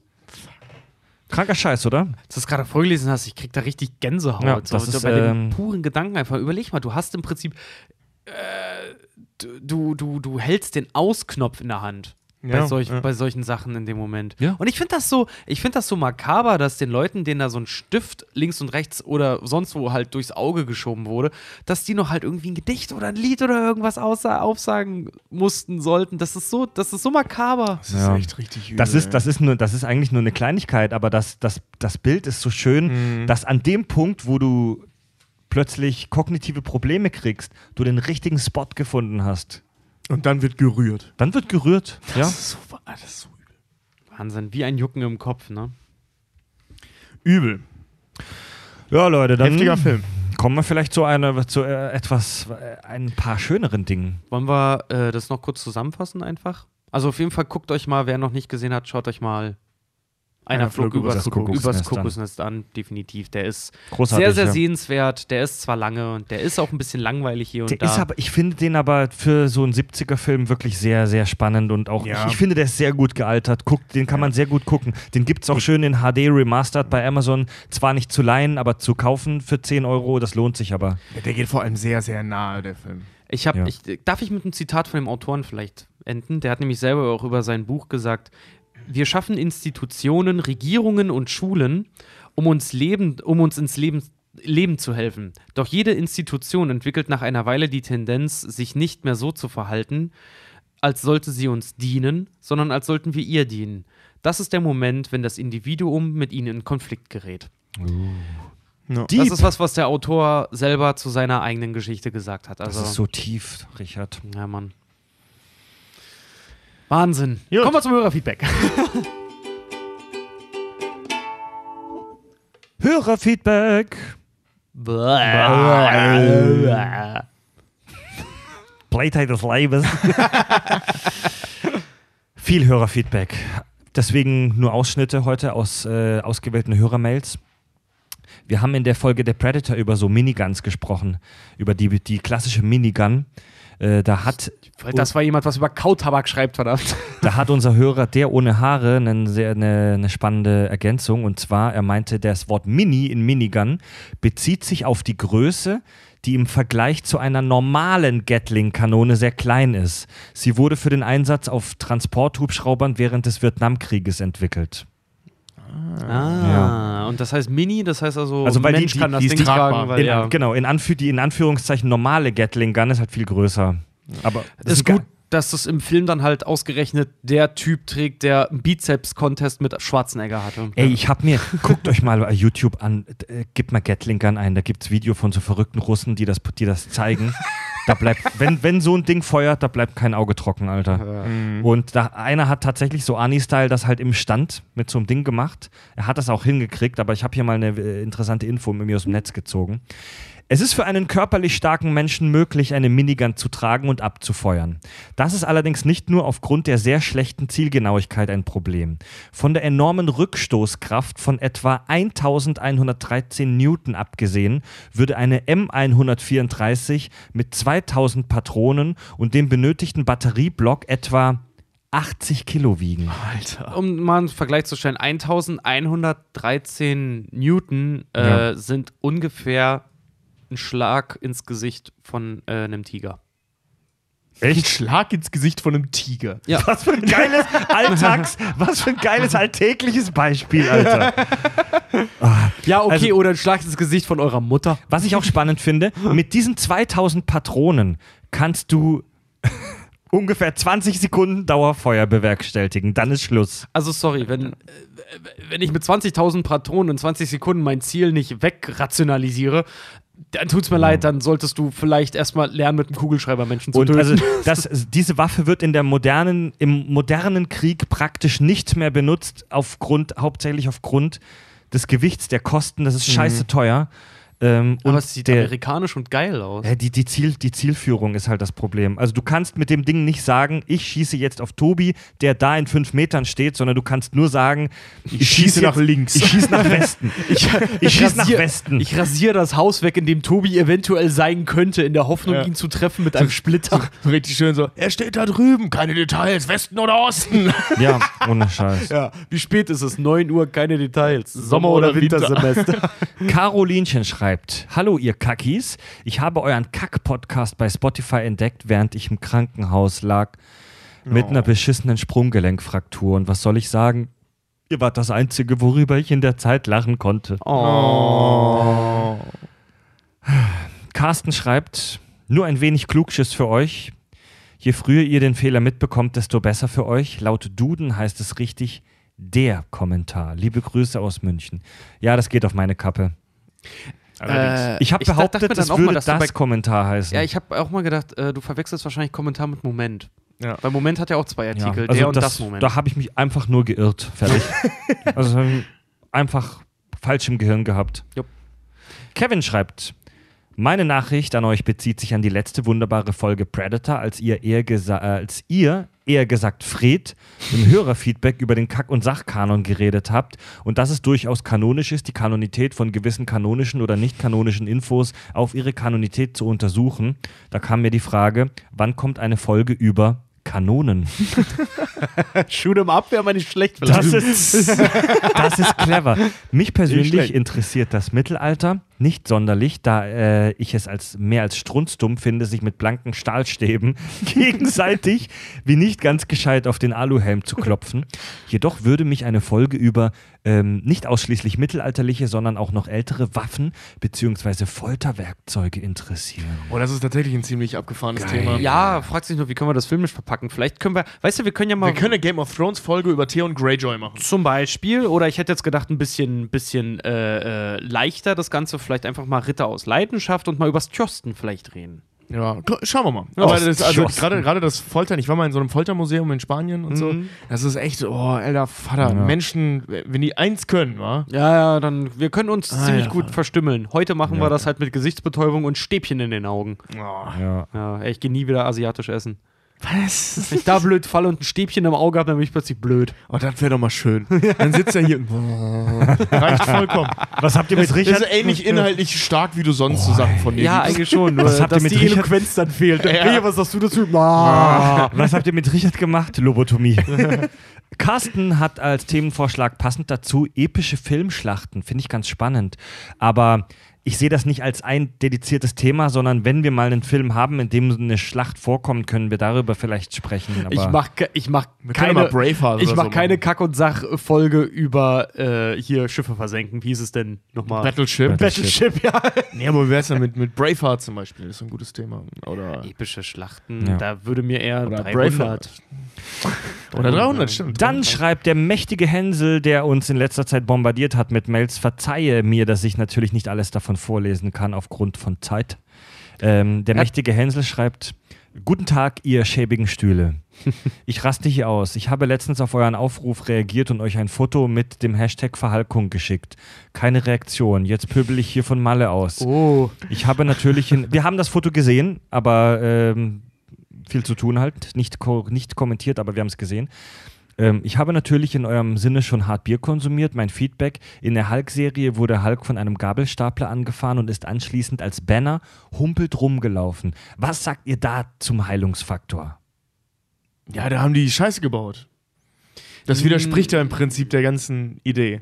Nicht- Allerdings widerlegt ein Gegenbeispiel eine komplette Theorie, ne?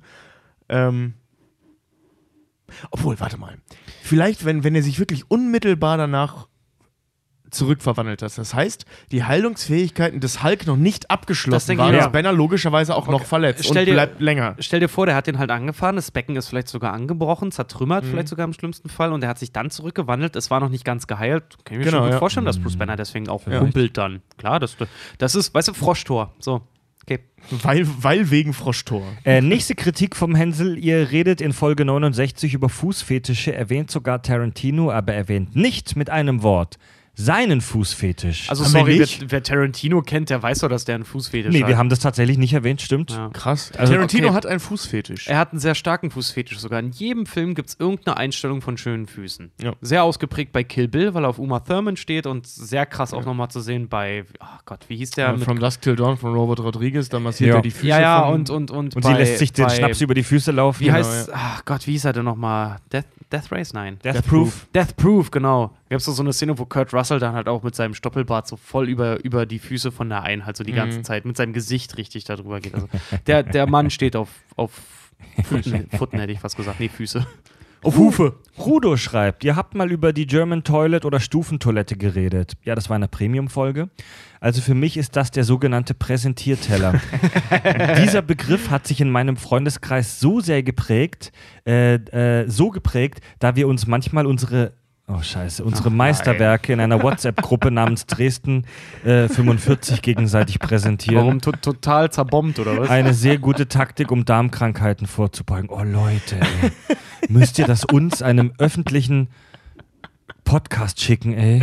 Wollen wir sowas auch? ey zum Glück Ey, hat mir der, keine Bilder schicken, ja, Alter. zum Glück hat er mir keine Bilder geschickt, Alter, krass, ey. Die schicken sich gegenseitig Bilder von ihrer Kacke bei WhatsApp, ey. Irgendwer hat doch neulich auch, ähm, äh, jetzt auch auf, auf Hinblick auf die Jubiläumsfolge auch irgendwie gemeint, warum bringen so viele Hörer durcheinander, dass Klugschiss nichts mit wirklicher Scheiße zu tun hat. Also, ja, danke.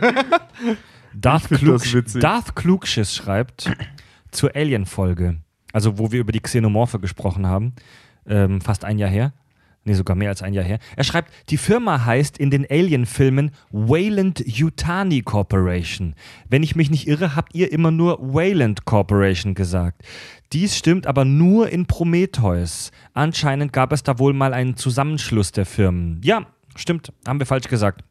Also in den Alien-Filmen ist es die Wayland äh, Yutani Corporation, nur bei Prometheus, weil das ja ein Prequel ist, ist es die Wayland Corporation. Ja. Okay. Und Darth Klugschiss schreibt, wir hätten bei Blade Runner Steam, wir hätten Blade Runner als Steampunk bezeichnet. Daran kann ich Das kann ich- kann ich mich. Das ist kein. Fehler, den wir machen. Wenn, dann war das ein Versprecher in einem Satz, den keiner gemerkt hat. Ja, Das klingt Vielleicht haben nicht wir es auch so uns. als, als, weißt du, Oder es was- gab so Steampunk-Elemente, dass sowas gefallen ist. Das kann ich mir vorstellen. Oder wir- wir sagen, es Aber gibt- es ist kein Steampunk. Das ist- Oder es Ja. ist wie, wie im Englischen, wenn halt jetzt zum Beispiel nicht was komplett gelb ist, dann ist es nicht yellow, sondern so yellowish oder so halb war es, ist trueish. Vielleicht haben wir Ja. gesagt so steampunkig. Ja, das meine so ich halt, ne? Steampunkige Ja. Elemente vielleicht, Ja. aber dann, Ja. klar, so, ja, hast recht. Also nochmal. Ja. Steampunk, Typen mit krassen Brillen und merkwürdigen technischen Gadgets, die mit der Technologie des 19. Jahrhunderts gebaut wurden. Und Zylinder. und Zylinder. Mhm. Cyberpunk, übervölkerte Städte im 23. Jahrhundert und Leute, die sich mit Plastiktüten anziehen. Ja. Dread. zum Beispiel. Ja, halt. Oder, oder hier äh, Alternate Carbon. Ja. ja. Die große Megacity-Utopie. Ja, und gerade- gerade- regnen kann. City One. Gerade Oh, fiebern, ich glaube, ich gucke heute äh, Abend noch Dread. Gerade fiebern ja alle dem neuen Spiel von CD Projekt Red entgegen, Cyberpunk. Ja, Ja. ey, ja, Mann. ich da habe hab heute ich Spieleberichte gesehen von, von äh, Games-Redakteuren, die eine 50-minütige Demo spielen konnten und die Echt? vollkommen hin und weg die war, waren. die, ja. Das ist schon spielbar, Alter? Ja, ne, die haben das jetzt auf der E3. Tech-Demo? ähm, genau, haben die so eine 50-minütige Demo gespielt und da hast du wirklich, du hast das Team, wie sie nach dem Spielen direkt noch in dem Raum sich interviewen gegenseitig und der erste fragt nur, und wie fandet ihr es? Und der erste sagt, ich hätte nicht gedacht, dass es so gut und umfangreich ist. Und ich dachte, oh, okay. Und das nur bei so einer popligen Demo. ja, Mann. Keine Werbung, keine Werbung. Dave schreibt, mein Favorit unter euch ist Tobi. Oh, vielen Dank. Oh. Hätte ich 300 Tacken und eine größere Wohnung, würde ich euch einladen. Themenvorschlag Bioshock-Franchise mit Oh. Schwerpunkt Infinite. Einfach mal zu, sch- äh, einfach um zu schauen, ob Tobi meinen Kühlschrank schneller leer kriegt als mein Schlagzeuger. Challenge accepted. Deswegen schmeichelt er dir vorher, damit du vielleicht aus, aus Wohlgefallen dann ihn gewinnen lässt. Dann schreibt er, Richard macht die Suppe rund wie Salz, vier Bier und gute Gesellschaft. Und Fred ist wie ich, Ex-Schwabe, momentan Badner. Was? mit Hang zur Selbstdarstellung. Ich muss, ich muss immer wieder grinsen, wenn seine Rage hochfährt und er so dringend ablästern muss, dass er sich selbst unterbricht. Stimmt, das machst du tatsächlich ziemlich häufig. David schreibt, nun, nach gut sechs Wochen habe ich 51 Folgen gehört und, Sechs Wochen, geil. Und verbringe echt viel Zeit mit eurem Gesafte. Oftmals gibt es viel zu lachen, erstmal danke dafür. Einziger Kritikpunkt, den ich habe, ist Richard. Der ist manchmal echt drüber. Also Niveau hat bei euch ja eh eine untere Grenze. Ähm, aber er ballert da gerne mal mit Anlauf durch, was gelegentlich etwas anstrengend ist, mich aber vom Hören nicht abhält. Ach, jedem Tierchen sein Pläsierchen. Wer kann, der muss, ne? Ja, ganz genau. Ne? Das, es ist keine Frage, das, das kann der das mal lassen, sondern muss er das lassen. Äh, Jana schreibt uns an, äh, sie behauptet, äh, aus Bielefeld zu kommen. Ja, klar. Ja, natürlich. Genau. Klar, ein Zelt auf einer freien Wiese ist nicht Bielefeld. Genau. ähm, Jana aus Bielefeld schreibt, ähm, wie sieht's aus mit guten alten Serien wie ähm, Duck, Cat Dog, Hm. Oggi und die Kakerlaken oder die Tex Avery Show mega zum geil. Thema Nostalgie. Wir können ja vielleicht mal so eine, wir können ja vielleicht mal so eine, wir haben ja schon eine 90s äh, Nostalgie-Folge, den Wochenshow-Effekt gemacht. Vielleicht können wir da ja mal einen zweiten Teil davon machen. Jetzt, Ja. dieses, ich glaube jetzt vor einer Woche oder so ist der ähm, Macher ein paar meiner Lieblingsserien als Kind, der ist jetzt gestorben. Der hat auf dem Buckel sowas wie tatsächlich die ersten Powerpuff Girls, Johnny Bravo, Dexter's Labor, Cow and Chicken, also diese ganzen Cartoon Network, Yeah. Hanna-Barbera Sachen und hier I Am Weasel und so. Äh, da war der überall mit dran beteiligt. Der ist jetzt gestorben vor kurzem. Deswegen dachte ich auch, vielleicht können wir ja mal was Scheiße. über, über das äh, quasi Season 1 Cartoon Network mal machen, weil das finde ich auch mal ganz interessant. Weil das habe ich früher, als Kind habe ich das gefressen und geliebt, ey. Ich fand das so toll. Ja, können wir tatsächlich Ich mochte ja, Darkwing Duck. Ja, den mochte ich auch. Und Batman. Aber den wir mag ich heute. tatsächlich so langfristig äh, mal irgendwie so einen Scheiß machen. Ja. Und eine Hörerzuschrift habe ich noch. Der mächtige Hänsel schreibt nochmal. Ähm, die Mähne des Löwen hat nicht, darüber haben wir gesprochen in der Predator-Folge, ne, so mit Sexkörperteilen. Er schreibt, die Mähne des Löwen hat nicht einen rein sexuellen Nutzen. Sie dient dem Männchen im Kampf auch als Schutz vor Prankenhieben. Die Wissenschaft geht momentan davon aus, dass sie also zwei Funktionen hat. Ah, okay. Ja, gut. Helfen Haare wirklich gegen Prankenhiebe, Alter? Klar. Ja, also, klar, ja, klar. Verfilzen und verfangen. Ja, da, da verfangen sich ja die Krallen drin. Und, oder lenken die, äh, also ne, durch die Haarstruktur werden die Krallen von der Haut abgelenkt. Weißt du, wie irritierend Die das sind ist? schon echt extrem dicht, dieses Fell, ne? Weißt- Also das ist ja nicht nur so, sieht jetzt nicht aus wie mein Haarkranz, sondern es ist halt wirklich schon richtig Busch. Weißt du, wie irritierend das ist für, einen- für einen Boxer, wenn da ein anderer steht mit einem riesen Afro? Du weißt ja gar nicht, wo der Kopf und das Gesicht anfängt. Ja, guck dir mal Boxkämpfe aus den 70ern an. Die enden ständig darin, dass einer sich in den Afro des anderen verknotete. Meine Herren, und ey. die Faust im Pornobalken hängen bleibt. Jetzt reicht's, Leute. ey. Genau so, beim Schlag ins Gesicht so abrutscht, weil die Haare das so ableiten. und weil der andere das Box gegenüber plötzlich in so einem Disco-Schritt zur Seite sch- geht und mm, macht und plötzlich 10 Minuten Disco-Pause ist. Oh, mit, mit ein bisschen Bartöl. Bartöl, Bartöl hell hilft im Kampfe. Stay in alive halt. Damit kommen wir jetzt zu den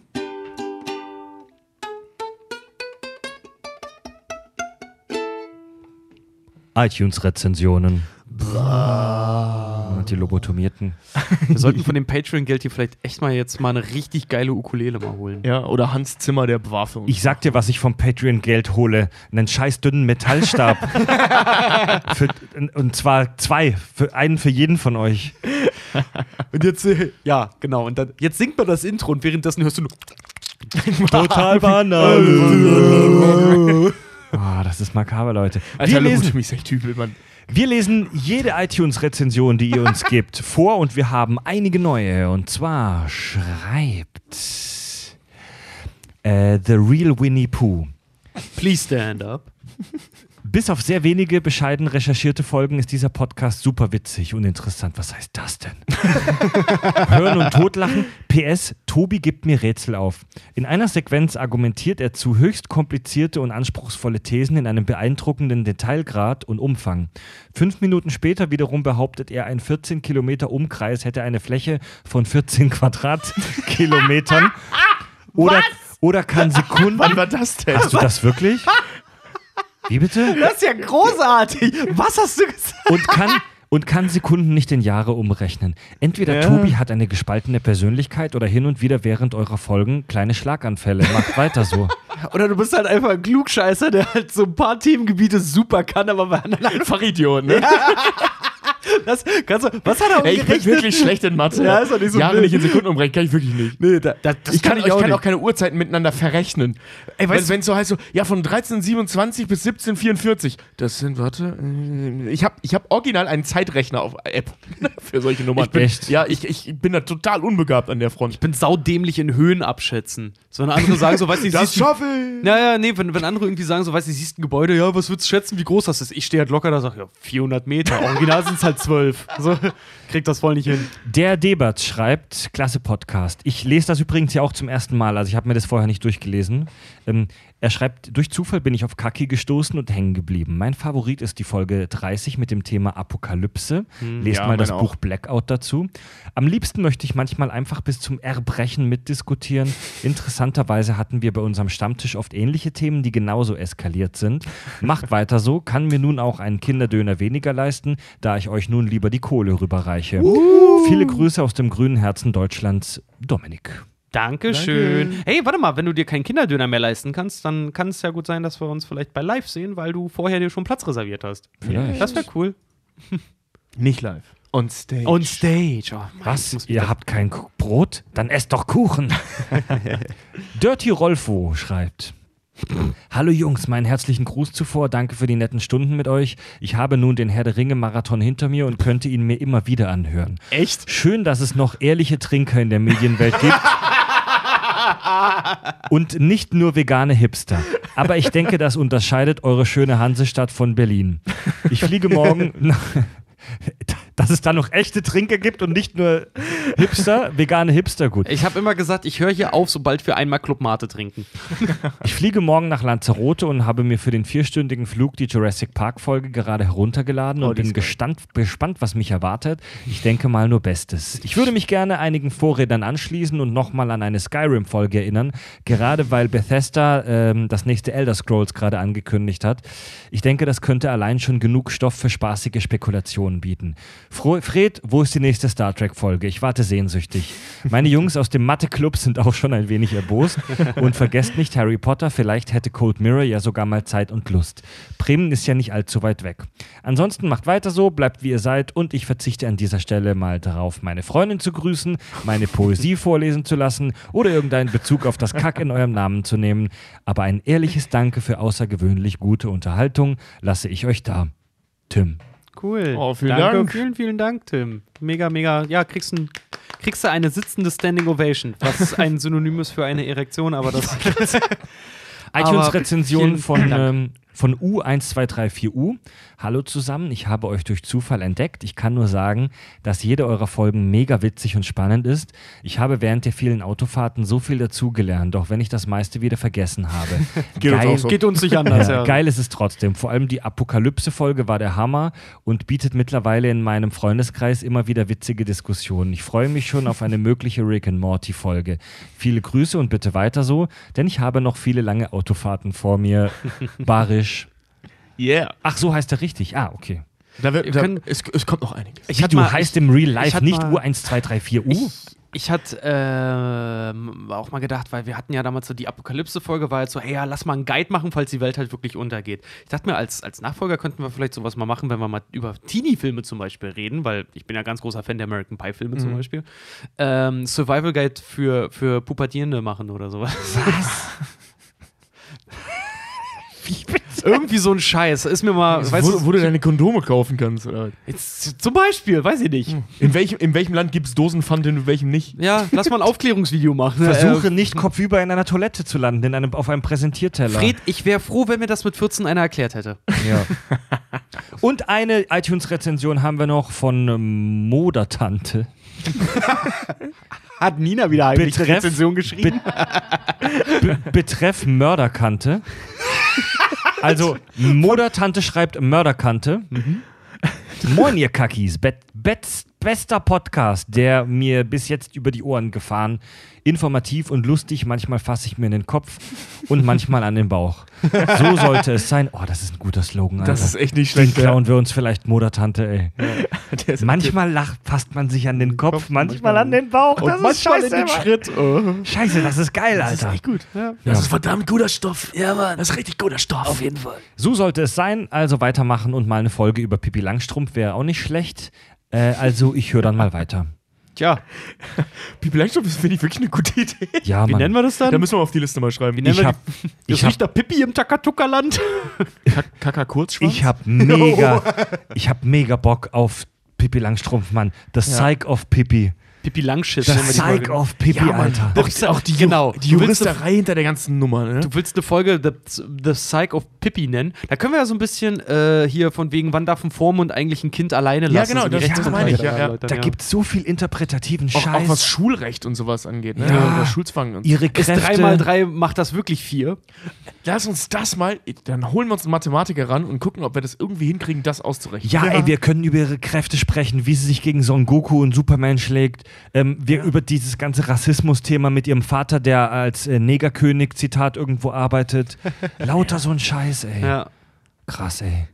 Ob das legal ist, dass sie mit Pferd und einem Äffchen zusammen wohnt? Wie wäre es in Wirklichkeit? Würdest du mit einem Affen und einem Pferd zusammen wohnen? Ja, ganz Ja, einfach. Der eine, der eine scheißt dir die Hütte voll, der andere reißt dir im Schlaf das Gesicht von der Haut. Also da würde ich als Vermieter ja auf da, de, den Vertrag kündigen, weil ich Angst hätte, dass die, die, die Bude zu schnell verwohnt Genau. wird. und vor allem- Hast du so eine typische Hamburger 25 Quadratmeter Bude und ziehst da mit einem Affen und einem Pferd ein? Ja, oder auch so Sachen, weißt du, was so Nachbarschaft, äh, dass Häuser in Nachbarschaften immer gleich aussehen müssen und die malt das an wie so ein Kinderhaus. Ja. Ist, all Wenn diese du- Dinge. wenn du eine Wer Wohnung- ihr Friseur, verdammte Die wäre voll die, voll die Kleinnachbar-Anarchistin eigentlich. Die müsste voll hinter Schloss und Riegel. Und wie cool ist es, dass diese Kinderdarstellerin so komische Lederstrümpfe trägt? Ja. Also wir sollten da... Ja, Mann. Ja. Die Es ist eigentlich ja- voll auf Meth. Die ist so wie die Katzenlady in die Simpsons. So, Es weißt gibt du? diesen wunderbaren Begriff aus dem Mietrecht, ähm, verleben, etwas verleben. Wenn du, wenn du deine Bude über deine, über die Maßen strapazierst, also wenn du, keine Ahnung, eine 20-köpfige, ähm, eine 20-köpfige mexikanische Familie, Achtung, Rassismus, bei dir in der Bude hast, dann äh, verlebst du diese Wohnung, weil die dann viel schneller kaputt geht als Ja, normal. Das kennt man in Hamburg unter dem Begriff, also jede WG, die es irgendwo Ja, auf dem Kiez gibt, WG, nennt, nennt ja. man, nennt man runtergerockt. ja, Alter, dann, und dann, runtergerockte Hütte. Und dann hol dir mal so ein scheiß Pferd und einen Affen und so zwei neunmal kluge schwedische Kinder. Noch dazu, zu dir. die krankste WG der Welt, Alter, ey. ging Und das ist ein Kinderbuch, weißt du? Daher, dir, da ging richtig übler Scheiß ab bei denen. deswegen, deswegen, ja, so, oh, das können wir dann äh, Pippi in der Horror-WG nennen.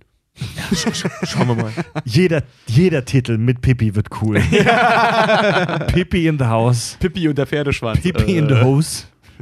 Scheiße. Affen mit Pippi und einem Pferdeschwanz. ja. Kaka Kurzschuh. Kaka Kurzschuh. Ja. Ja, Leute, Der, damit, Neger, ähm, der Negerkönig, der seine Pippi zurücklässt.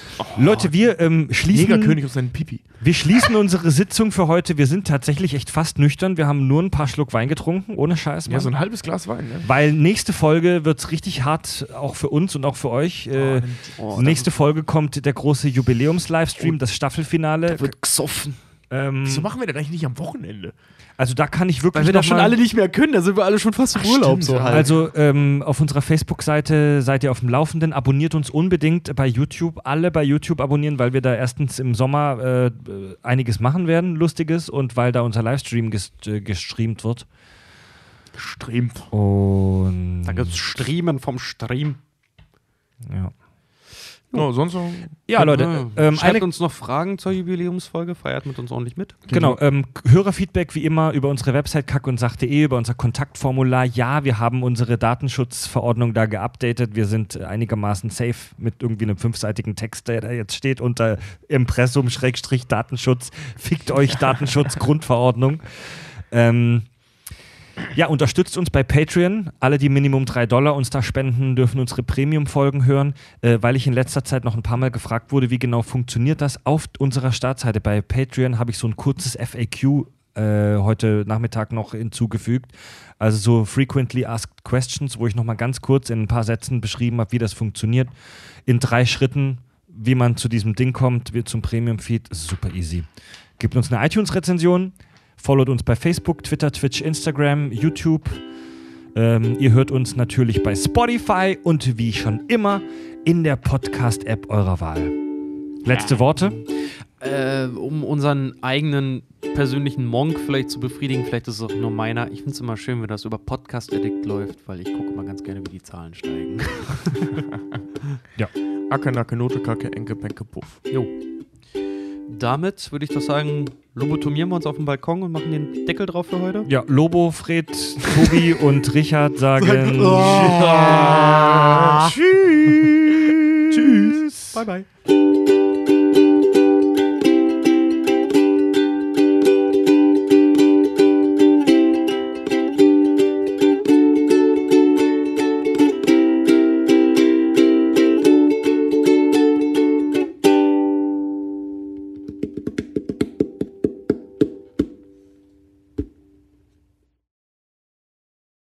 Es geht ja nicht um Behinderte, es geht ja um Lobotomie. Ich wollte gerade Ja, sagen, die das sind stimmt. ja, die sind ja, das ist ja systembehindert. Ganz wichtig, es geht nicht um Behinderte, sondern um Menschen, denen mit Metallstangen im Hirn rumgerührt wurde.